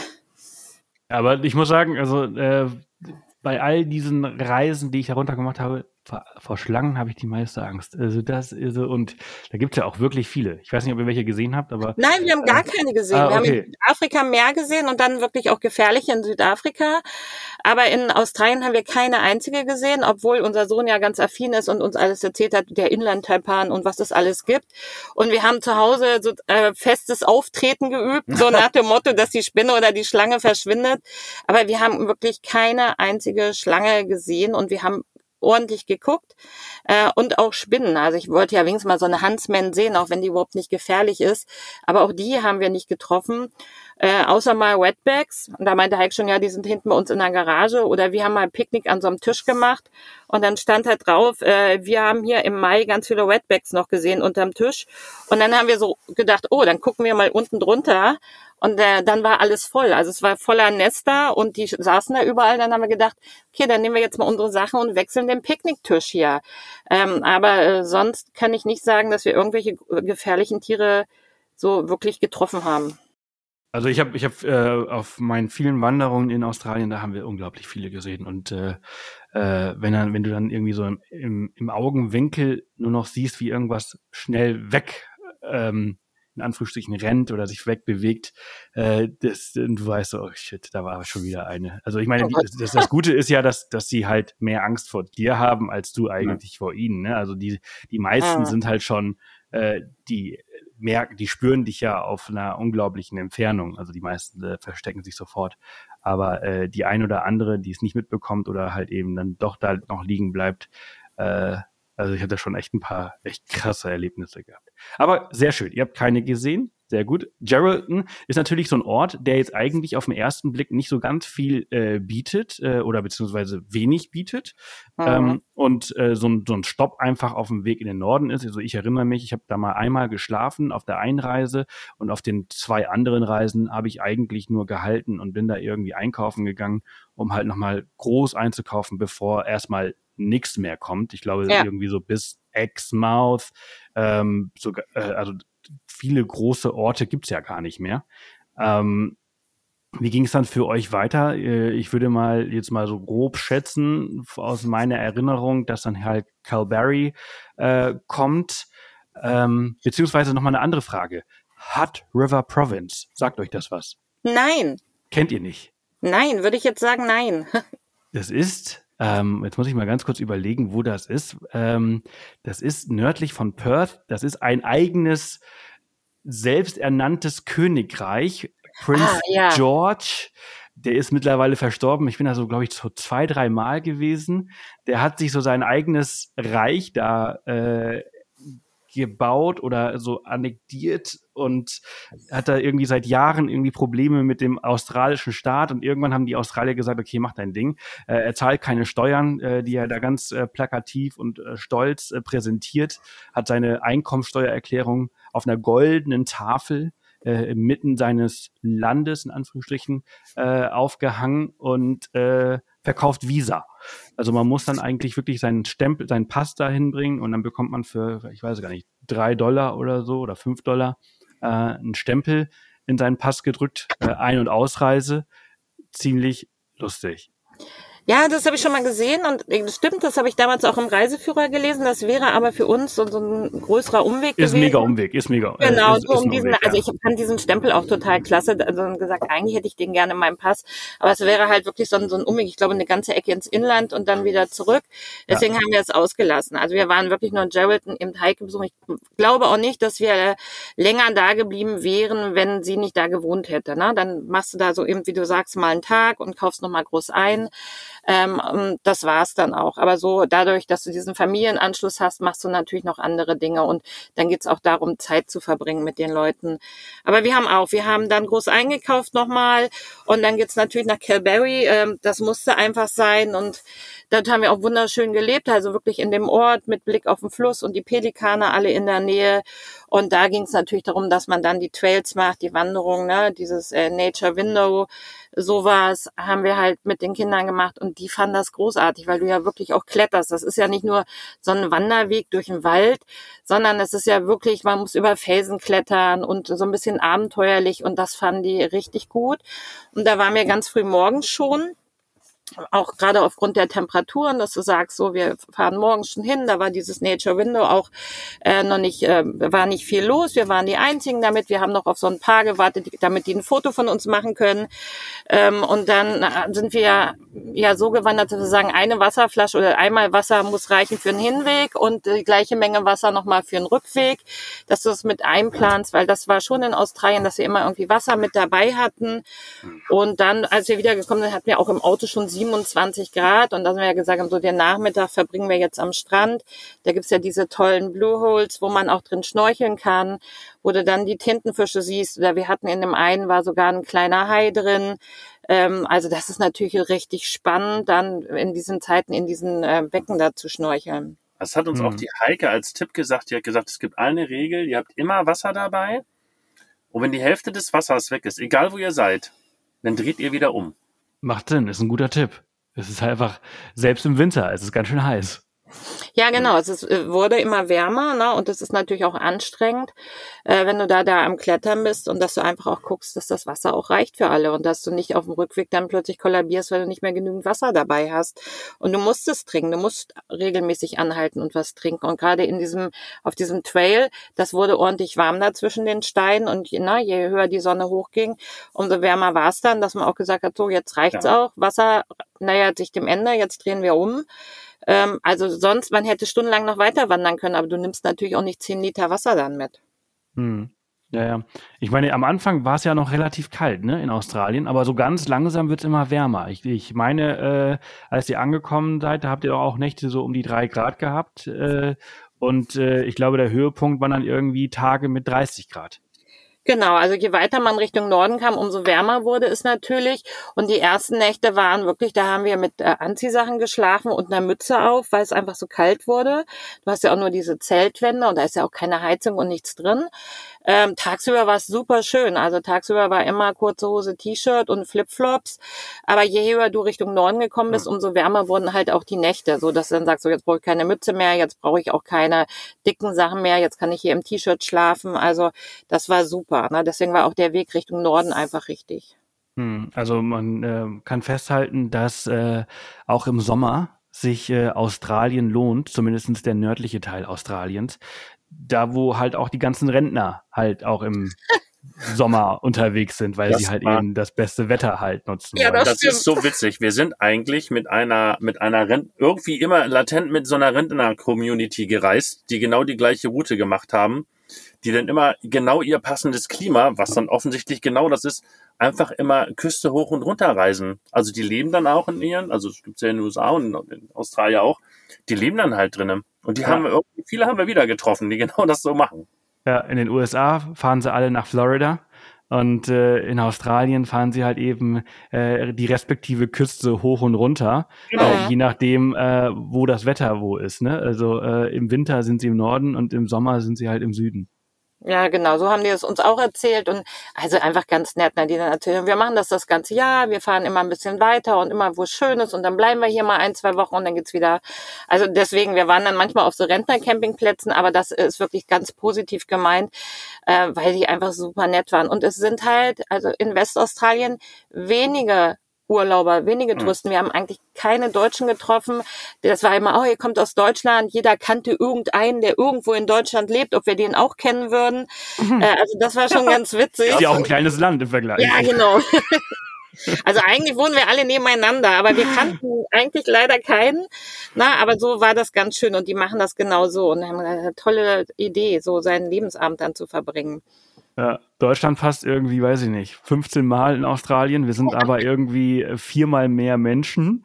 Ja. Ähm, und aber deswegen müssten wir uns ja irgendwie, wir sind ja alle Nachbarn. Wir sind ja auch sehr dicht bebaut im Vergleich zu, zu Australien. Ja, genau. Ähm, Ihr seid äh, dann, ähm, jetzt erzählt, ihr habt Probleme mit dem Wagen gehabt, dann äh, bei dem ja. äh, François Perron.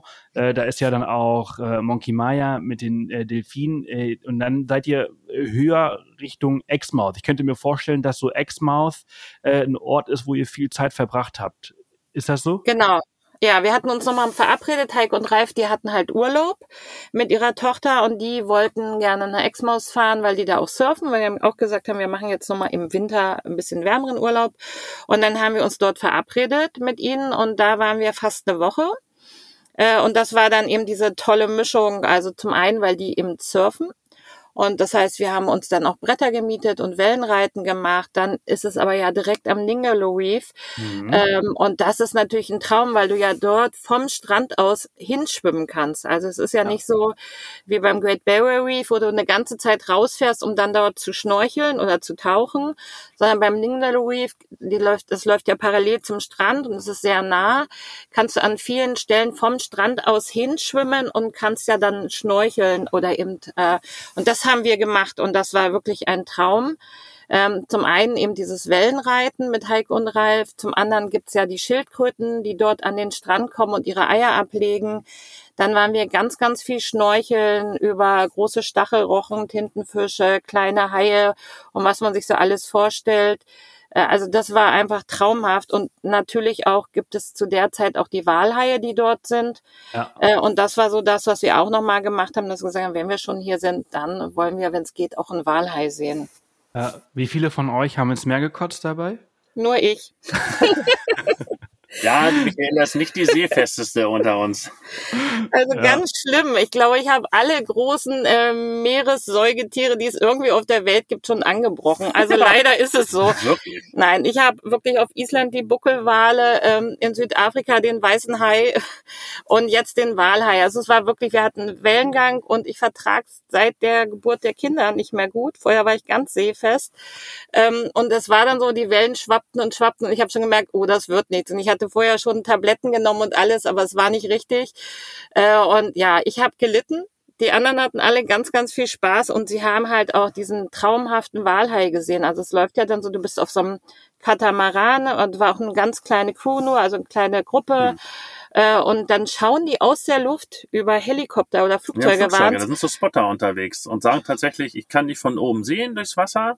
Ähm, die kommen jetzt auf euch zu. Und so hatten wir dann auch einmal tatsächlich die Möglichkeit, das zu machen. Und die haben gesagt, hey, wir haben vorher erstmal eine super Unterweisung gekriegt, wie man sich in der Natur zu verhalten hat, wie man sich gegenüber den Wahlen, was man macht und was man nicht macht. Also das war auch schon, wo wir gesagt haben, hey, die machen sich echt schon Kopf. Also ja, natürlich sind wir hingefahren, um uns die anzugucken, aber um die wirklich so wenig, wie es irgendwie geht, zu, zu stören. Aber in diesem Fall hatte der Walhai irgendwie einen anderen Plan und wir sind ins Wasser gesprungen und waren unmittelbar neben dem Walhai dass wir, oh, Sicherheitsabstand, Sicherheitsabstand, wir müssen schnell irgendwie, wir sind viel zu nah dran. Aber das war dem Wal egal, der ist direkt auf uns zugeschwommen. Und das ist so unfassbar beeindruckend, wenn so ein Tier an dir vorbeizieht. Und mhm. da waren die Kinder auch völlig elektrisiert. Und da erzählen sie auch äh, bis heute von dieses Erlebnis, in einem offenen Wasser zu schwimmen. Ein riesiges Tier schwimmt an dir vorbei. Maximal beeindruckend. Ja, ich, ich hatte das Glück, ähm, dass ich, als ich da war, das war äh, vor der Saison, ähm, und ich durfte rausfahren zum Trainingstag. Also, ne, also neue, neue ah, äh, Skipper und so weiter, neue Saison, alle müssen halt irgendwie trainiert werden, äh, weil sie halt eben ein paar Monate nicht äh, auf dem Wasser waren, um nochmal irgendwie alles, alles zu lernen. Und, und die neuen Mitarbeiter müssen eingearbeitet werden. Und ähm, das, das durfte ich, da durfte, ich mit und durfte ich zusehen. Und ich habe zwei Dinge mitgenommen. Erstens unglaublich, wie sehr sie auf die Regeln achten und den Wahlen den Abstand ja. geben, den sie brauchen. Weil der Wahl entscheidet, ob er zu dir kommen möchte. Nicht du entscheidest, ob du zu ihm möchtest ja. äh, oder äh, zu ihm fährst. Und äh, zweitens, also wie, wie ernst sie das nehmen. Und was ich, woran ich mich erinnere, ist, wie unglaublich schnell diese Walhaie sind. Die sehen wenn du auf dem Boot bist, sieht das so langsam aus, so geschmeidig. Und dann bist du im Wasser und du kannst, du kommst gar nicht hinterher, weil die so unglaublich schnell schwimmen. Ja, das stimmt. Und dabei bewegen die sich auch so ganz ästhetisch. Also es sind ja, ja. so ganz sanfte Bewegungen. Aber du hast komplett recht. Das geht, das ist ja kein Event, was dann irgendwie eine halbe Stunde dauert. Das ist dann in 30 Sekunden auch abgefrühstückt. Ja, und dann und schnell wieder, wieder aus, ja. aus Boot und dann fährst du halt wieder ja. die Küste hoch und dann versuchst du nochmal dein Glück, wenn er denn in die gleiche Richtung schwimmt oder nicht oder sich entscheidet, irgendwie anders zu schwimmen. Äh, ähm, erzähl mal ganz kurz, ähm, wisst ihr noch, wie die Unter Unternehmen hieß? Ich glaube, wenn ich mich ganz erinnere, sind wir mit Charter One unterwegs gewesen. Nee, und bei uns hieß es, glaube ich, Ningaloo Discovery hießen die. Okay. Die haben auch so einen Bus, das ist ganz witzig, der holte uns dann vom Campground ab, der sieht aus wie, der angemalt wie so ein Walhai. Ähm, also der, der, Bus kommt schon an und denkt so, was hat der denn für eine äh, Färbung? Und der, ähm, die heißen, äh, glaube ich, Ningaloo Discovery. Ja, heißen sie, genau. Ja, Charter One war es, glaube ich, auch nicht. Ja. Ich habe äh, parallel äh, gegoogelt, die gibt es, glaube ich, gar nicht. Äh, ja, und, aber das war einfach, also wirklich, es war Wahnsinn, ne?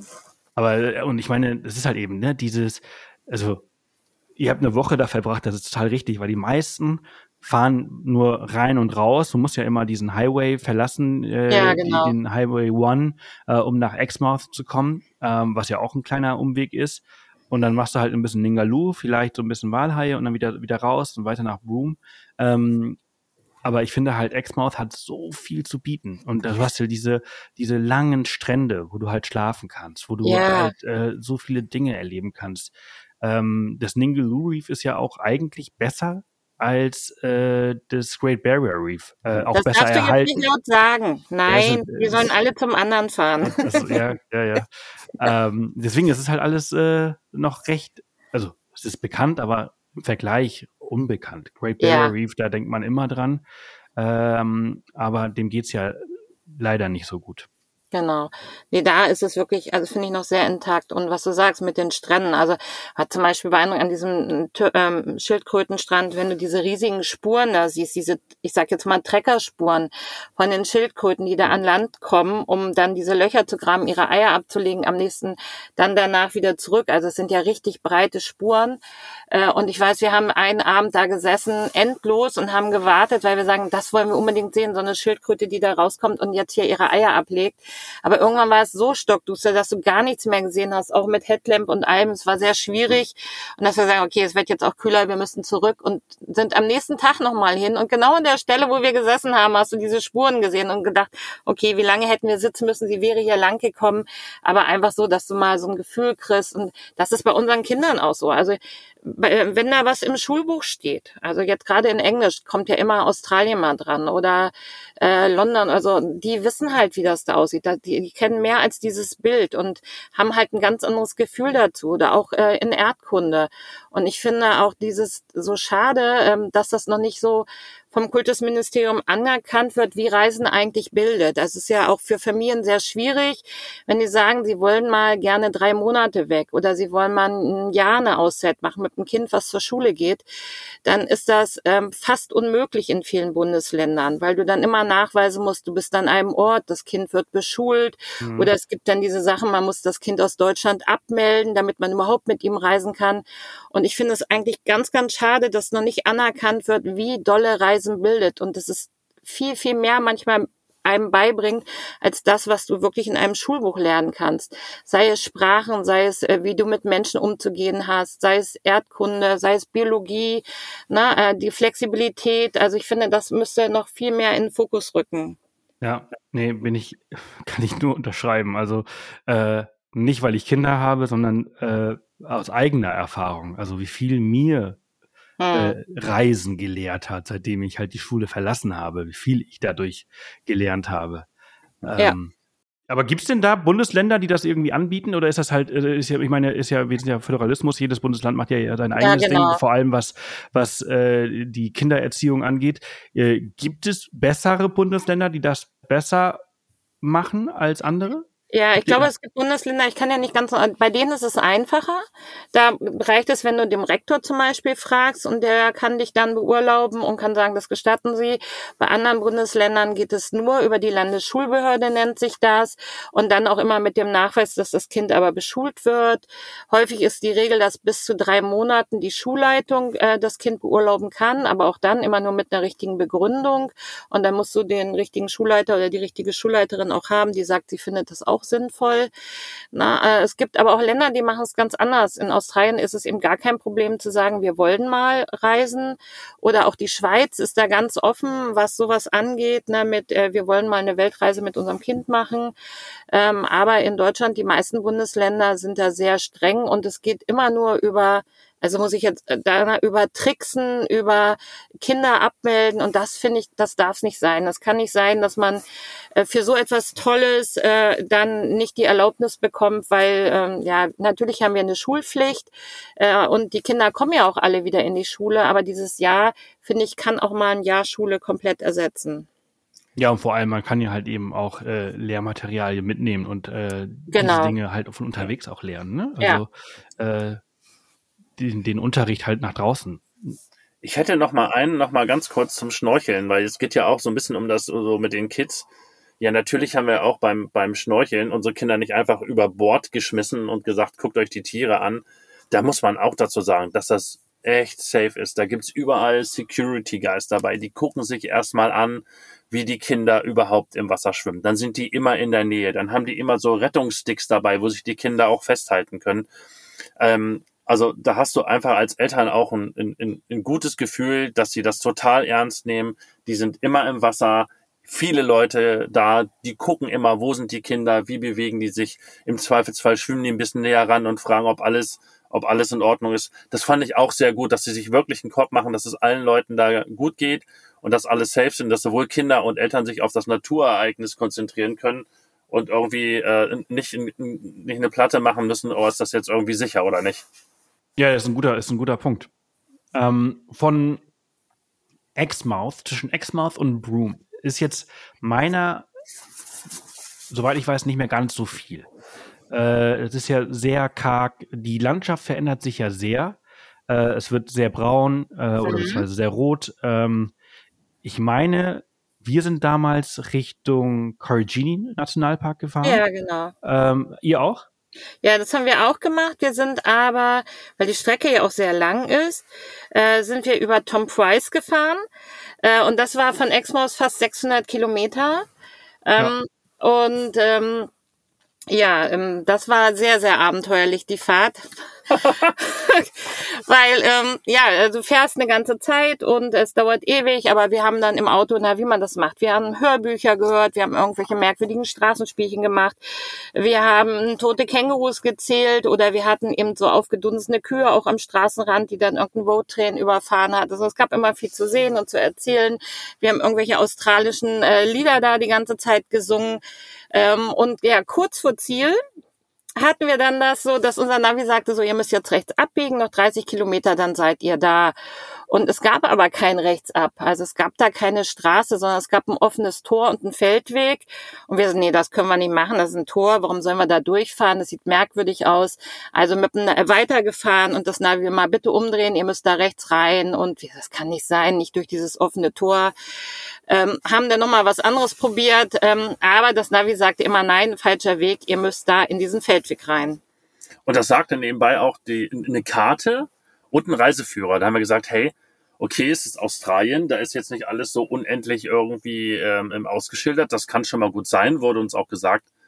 Ja, und dann sind wir dann doch durch dieses Gate gefahren. Und ähm, es kam uns am Anfang auch so ein bisschen, ja, das ging dann eine Zeit lang, hast du gedacht, okay, alles klar, das ist ein Feldweg, ist gar nicht schlimm. Dann kam immer mehr Infrastruktur und immer mehr Infrastruktur.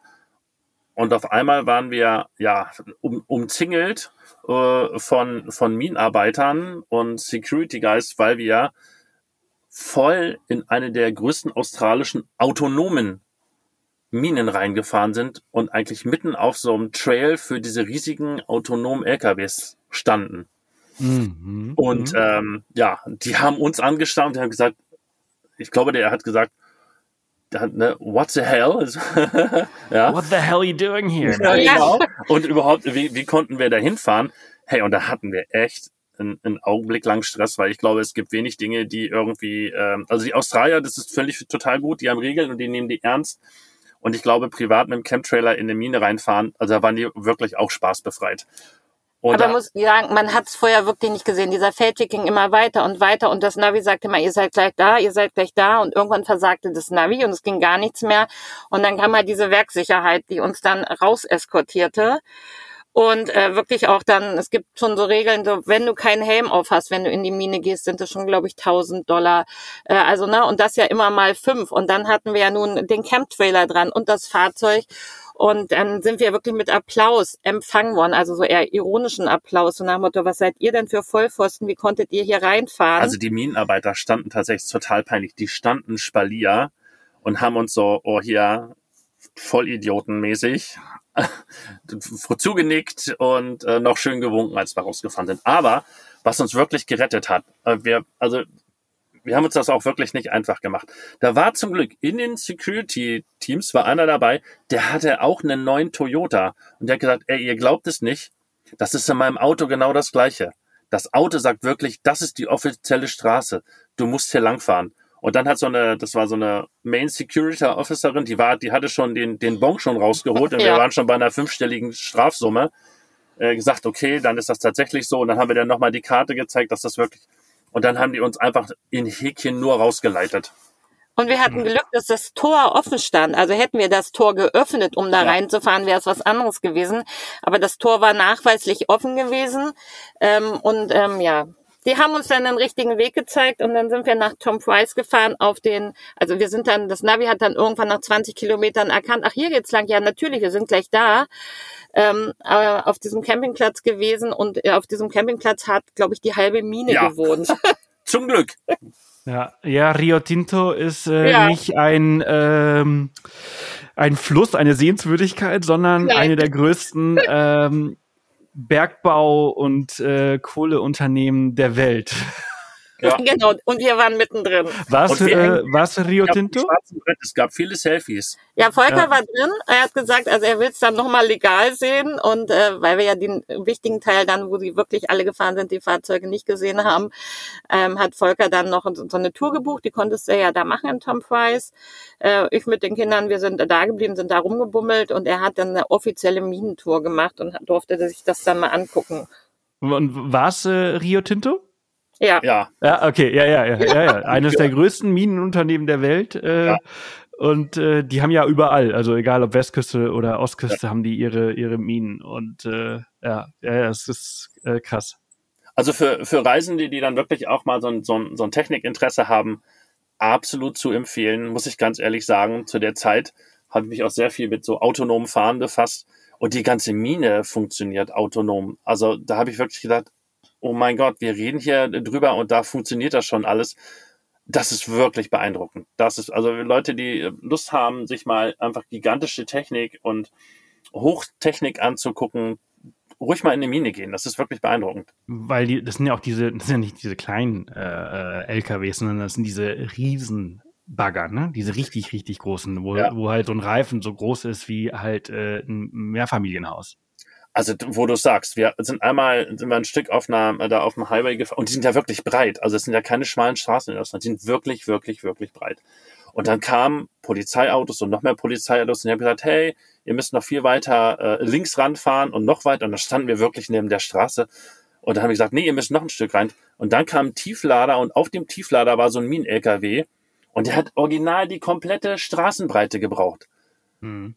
Ja, und da musstest du wirklich, obwohl die unfassbar breit ist, die Straße, noch im Graben stehen, damit dieses Riesending einfach vorbeikommt. Wahnsinn.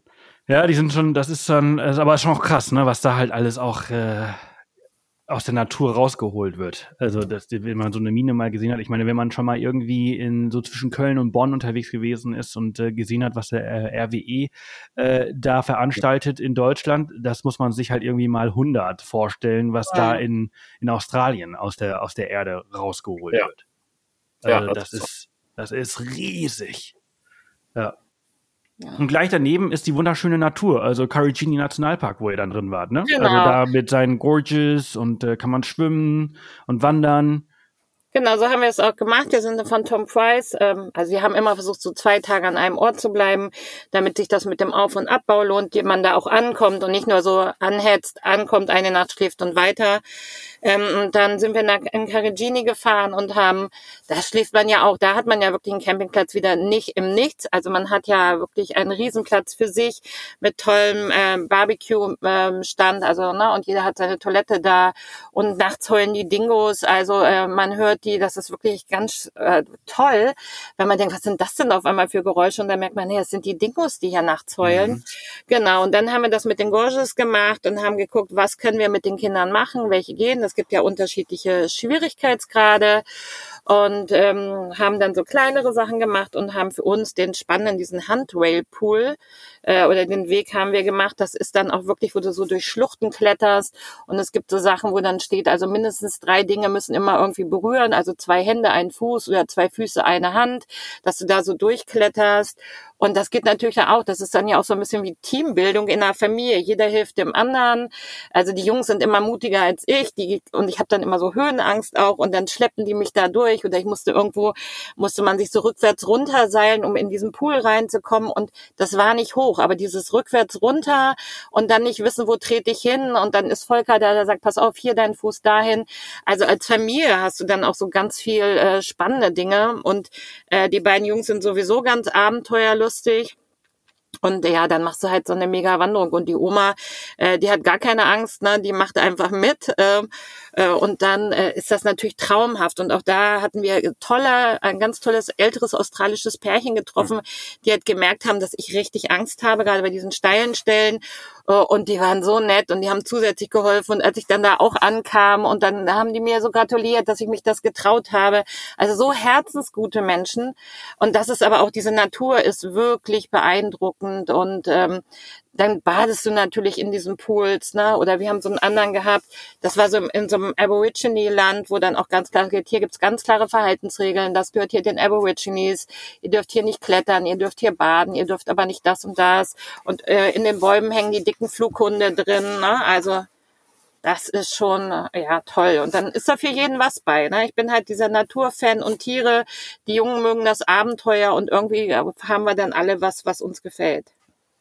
Ja, also der, das, das bietet einfach auch extrem viel. Ne? Also ja. ähm, ich finde halt, dieses ganze Land bietet für alle irgendwie so ein bisschen was. Ja, genau. Ähm, große, also große Städte mit Perth, äh, du hast unglaublich viel Natur. Also wenn du Naturliebhaber bist, wird dir einfach auch nicht langweilig in Australien. Nein, gar nicht. Aber ähm, ich finde auch, du musst halt gut auch damit klarkommen. Also wir sind ja nicht dieser ähm, naja, All-Inclusive-Urlauber, also weißt du, wo du nur dein Hotel, in deinem Hotel bist, nichts verlässt und nur mal vielleicht in den Hotelstrand gehst. Also das lieb ich ja oder wir, wenn sehr einsam ist, du viel mit dir selbst, äh, na, so mit der Natur verbringst. Hm. Und dafür bietet eben Westaustralien ganz, ganz viel. Also Davon hast du ganz viel. Also ja. aber man muss sich halt im Klaren sein, dass halt eben dieses Fahren halt eben äh, auch, auch Teil des Reisens ist. Also dass ja. es halt eben ja. auch lange und anstrengend sein kann, ne? Ja, aber dann gibt's die tollen Boathouses zwischendurch, ne, wo du dann anhältst. Wir lieben es ja auch, so im Supermarkt zu schnökern, was gibt's hier für Produkte, gibt's hier andere Süßigkeiten als bei uns und äh, das gehört alles irgendwie dazu. Und natürlich wird's irgendwann mal ein bisschen anstrengend, wenn du sagst, du hast eine lange Strecke zu fahren. Ähm, aber wir haben das immer gut überbrückt und dann sind wir zum Glück jetzt in dem Alter, dass unsere Kinder nicht nur Benjamin Blümchen und Baby Blocksberg mehr hören, sondern du kannst dann auch Hörbücher hören, die du selber spannend findest und toll und ähm, dann hast hast du das Hörbuch halt an beim Fahren. Ne? Wir sind damals von Carigini direkt, glaube ich, nach Broome gefahren. Da wurde nicht mehr viel gehalten. War das bei euch anders? Genau, wir haben unterwegs noch einmal angehalten, weil das unser, wir haben diesen Eight Mile Beach genommen. Ja. Äh, da fährst du auch 80 so ein bisschen, Mile, ne? 80 Mile heißt er, ja, Entschuldigung. Ja. Genau, dann fährst du so ein bisschen rein und ähm, hatten da so einen ganz versteckten Campingplatz und ähm, dort lebte dann ein Känguru. Das äh, gehörte da irgendwie mit zum Campingplatz. Das war mal verletzt und die haben das aufgepäppelt und das hüpfte da die ganze Zeit rum. Und äh, da waren nur Australier, alles so Angelverrückte. Also es ist ja sowieso auf den Campingplätzen, du hast ja immer so eine Angelstation, wo die ihren Fisch ausnehmen, wo die ihre Fischabfälle lassen können. Äh, und dort haben wir dann nochmal so gebadet. Also wenn Ebbe ist, hast du ganz, ganz äh, toll, kannst du reinlaufen, richtig weit bis zum Meer. Äh, eine ganz tolle Landschaft, so fast Mangroven ähnlich. Ja. Und dann am Nachmittag war halt die Flut, dann hast du den, äh, das Wasser eben fast vorne am Campingplatz äh, und dann haben wir halt einfach gebadet und abends kamen dann eben die Fischer und meinten, oh, habt ihr Lust von uns Fisch zu kriegen? Wir haben so viel gefangen und äh, die haben ja auch so eine gewisse Fangquote nur, was sie nehmen dürfen.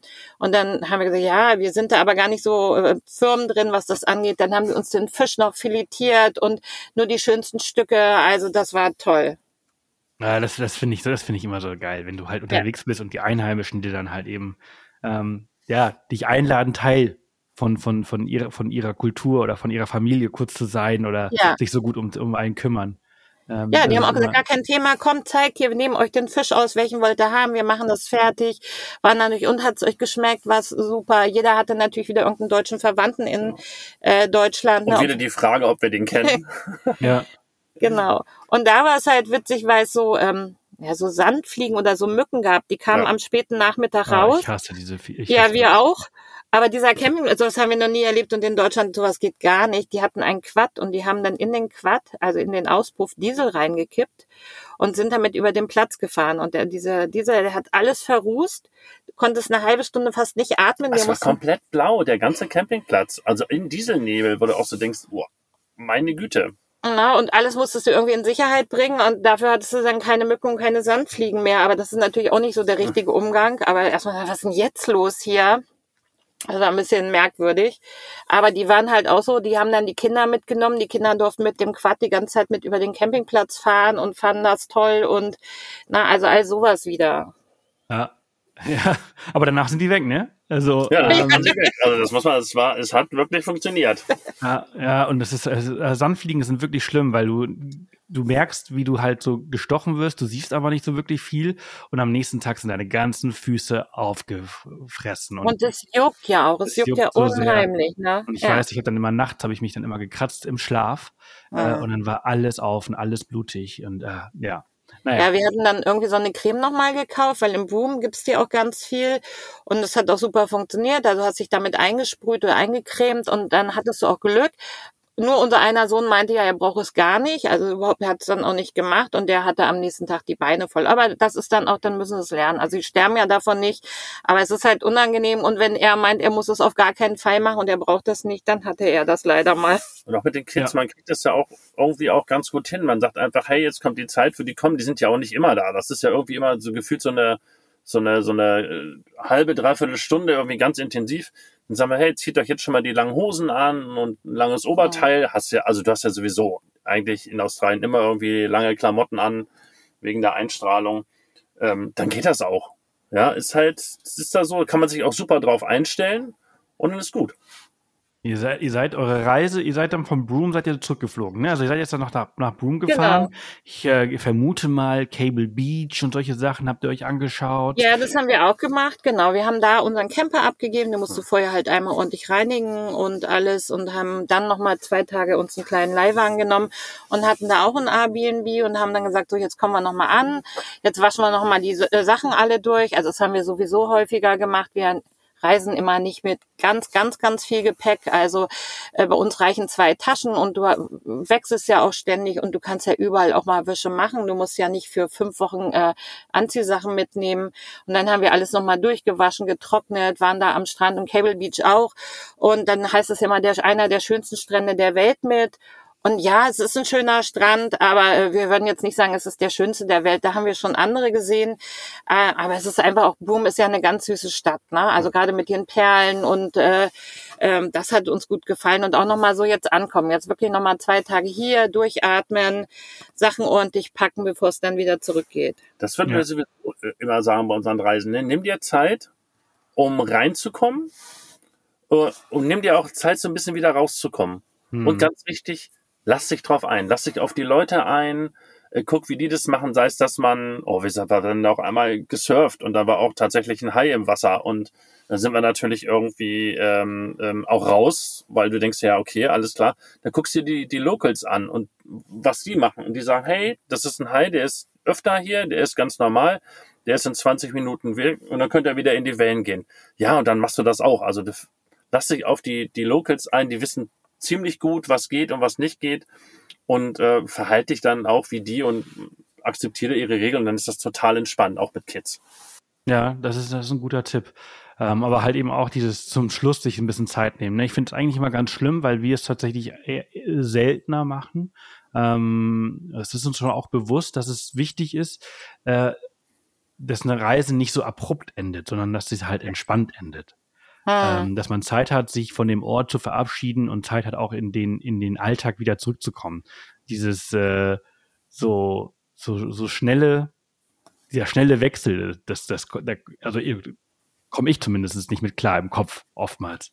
Ja, es ist so, ne, Koffer gepackt und morgen bin ich schon wieder zu Hause. Und so kannst du sagen, nee, wir haben jetzt noch mal zwei Tage, wir sortieren alles noch mal, ne, wir kommen, wir gehen noch mal nett essen, wir genießen das jetzt hier noch mal und verabschieden uns langsam davon. Also das war, oder ist uns Ja. immer wichtig, dass wir das Ja. versuchen. Ja, unsere Australien-Folgen sind immer extrem lang, anderthalb Stunden äh, jetzt schon, Wahnsinn. Äh, wie ging es denn dann für, für euch äh, zurück? Äh, ich, ich, ihr seid dann wahrscheinlich nach äh, Perth zurückgeflogen und dann wieder nach London oder äh, wart ihr dann noch ein bisschen in Perth? Nee, nee, wir sind dann, dann waren die fünf Wochen leider zu Ende. Wir sind genauso zurückgeflogen. Also Boom, kann ich nur empfehlen, hat einer für mich den schönsten Flughafen mit. Das ist super klein. In der Mitte ist ein Café und von diesem Café gehen diese zwei Gates ab. Äh, also es ist so ein ganz kleiner, wirklich äh, Flughafen zum Liebhaben. Genau, und dann über Perth, London direkt wieder nach Hannover. Wir hatten es so eingeplant, dass wir noch so drei Tage hier zu Hause Zeit haben, bevor dann Schule oder Arbeit wieder losgeht, dass du sagst, so halbwegs aus dem Jetlag rauskommen, obwohl das ganz gut ging von Australien aus zurück hier in diese Richtung. Also das haben wir dann gemacht, ne? Und dann fängst du natürlich an, zu Hause zu, zu sortieren, nochmal zu gucken, äh, was haben wir mitgenommen, ne? Also auch so an Gedanken, was, was bleibt hängen. Du erzählst ganz, ganz viel nochmal drüber äh, und guckst, war das jetzt alles sinnvoll, was wir mitgenommen? Gab es Dinge, die wir eigentlich nicht gebraucht haben? Ähm, ja, und dann ja, hält das an. Und ich sage ja, guck mal, wir sind 19, äh, 2019 gefahren, vier Jahre später, und es ist so, wir können jeden Tag drüber erzählen. Und das ist ja bei allen Reisen so und auch bei den Kindern dass die ähm, ganz viel mitnehmen und du so viel zu erzählen hast. Und du triffst immer Menschen auf der Welt und auch Familien, die gerne reisen. Und äh, das ist so ganz komisch. Mit denen kannst du dich immer unterhalten. Du hast immer ein Gesprächsthema. Äh, jeder weiß was und man findet sich gleich sympathisch, weil man irgendwie so auf einer Wellenlänge ist. Ähm, und ähm, ja, das nehmen wir halt auch mit, ne? dass so diese Menschen, die gerne reisen, äh, auch so so ein besondere Menschen sind. Mhm. Ja, und vor allem halt auch für die Kinder, ne? Die nehmen halt einfach wirklich was mit fürs Leben, ne? Also ja. wenn man jetzt über Australien halt spricht, dann wissen die halt, wie es da aussieht, wie, wie sich Eukalyptus, äh, wie Eukalyptus riecht oder vielleicht auch anfühlt, wobei auf der Westküste ist ja gar nicht so viel wie an der Ostküste. Nee, da geht's. Äh, ähm, aber halt eben auch, wie, wie rot der Sand halt wirklich ist und wie es ist, mit, mit einem Walhai zu schwimmen oder ihn aus der Nähe zu sehen oder ein Hai im Wasser zu haben. Das sind halt einfach Dinge, die, das ist total cool und wichtig also auch wichtig irgendwie, äh, das zu erleben. Und was wir ja auch da festgestellt das war, das war ein bisschen anders in Australien als vielleicht bei den anderen Urlauben, also viel bewusster. Und Australien ist auch viel intensiver hängen geblieben. Da fragt man sich natürlich, woran lag das?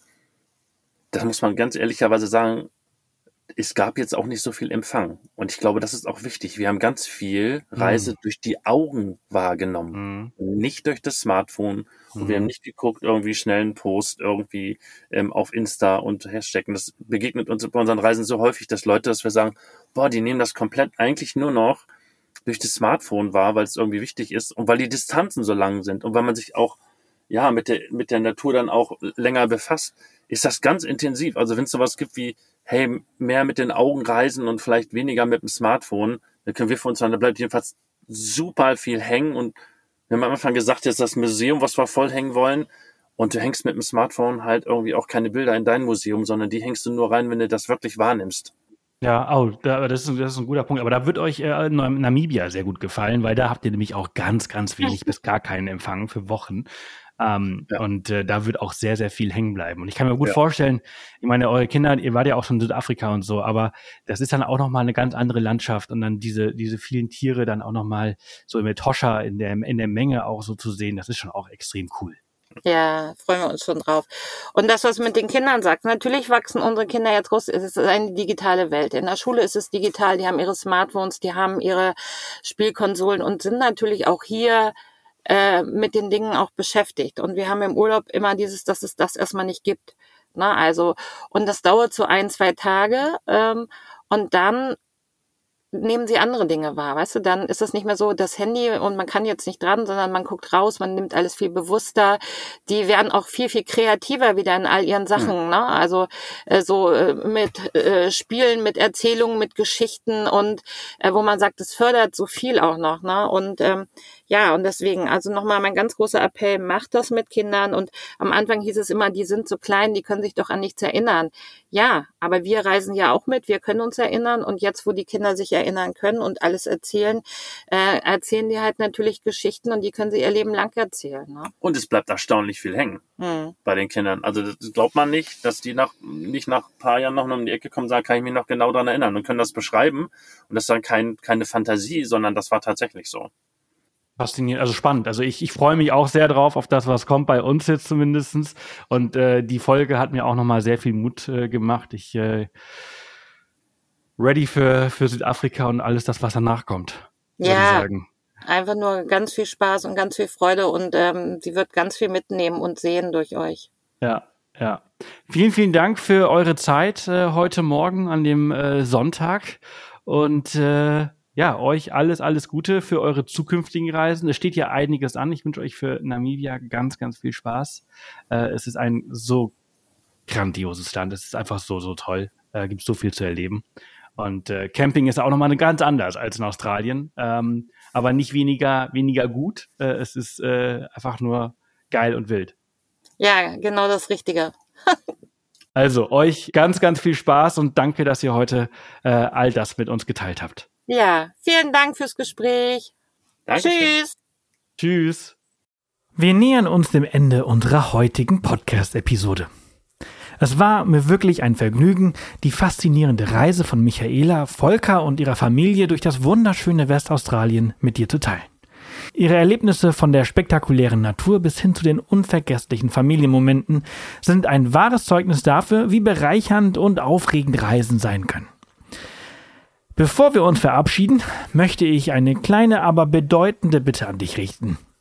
Wenn dich unsere heutige Geschichte inspiriert und erfreut hat, dann unterstützt uns doch bitte, indem du diesen Podcast abonnierst, ihn mit deinen Freunden oder der Familie teilst und vielleicht sogar eine Bewertung hinterlässt. Deine Unterstützung hilft uns enorm dabei, weiterhin solche großartigen Reiseerzählungen zu präsentieren und besondere Gäste einzuladen. Wir arbeiten an tollen Plänen für die zweite Jahreshälfte von 2024 und brauchen hierfür alle Hilfe, die wir bekommen können. Also vielen Dank, dass du bis hierhin zugehört hast und vergiss nicht, dass jede Reise, ob groß oder klein, die Kraft hat, unser Leben zu bereichern und sogar zu verändern. Bis zum nächsten Mal, wenn wir wieder spannende Abenteuer und Reiseerfahrungen mit dir teilen oder bis gleich im Off the Path Daily. Dort veröffentlichen wir jeden Tag eine neue, spannende und kurze Folge über unsere Welt.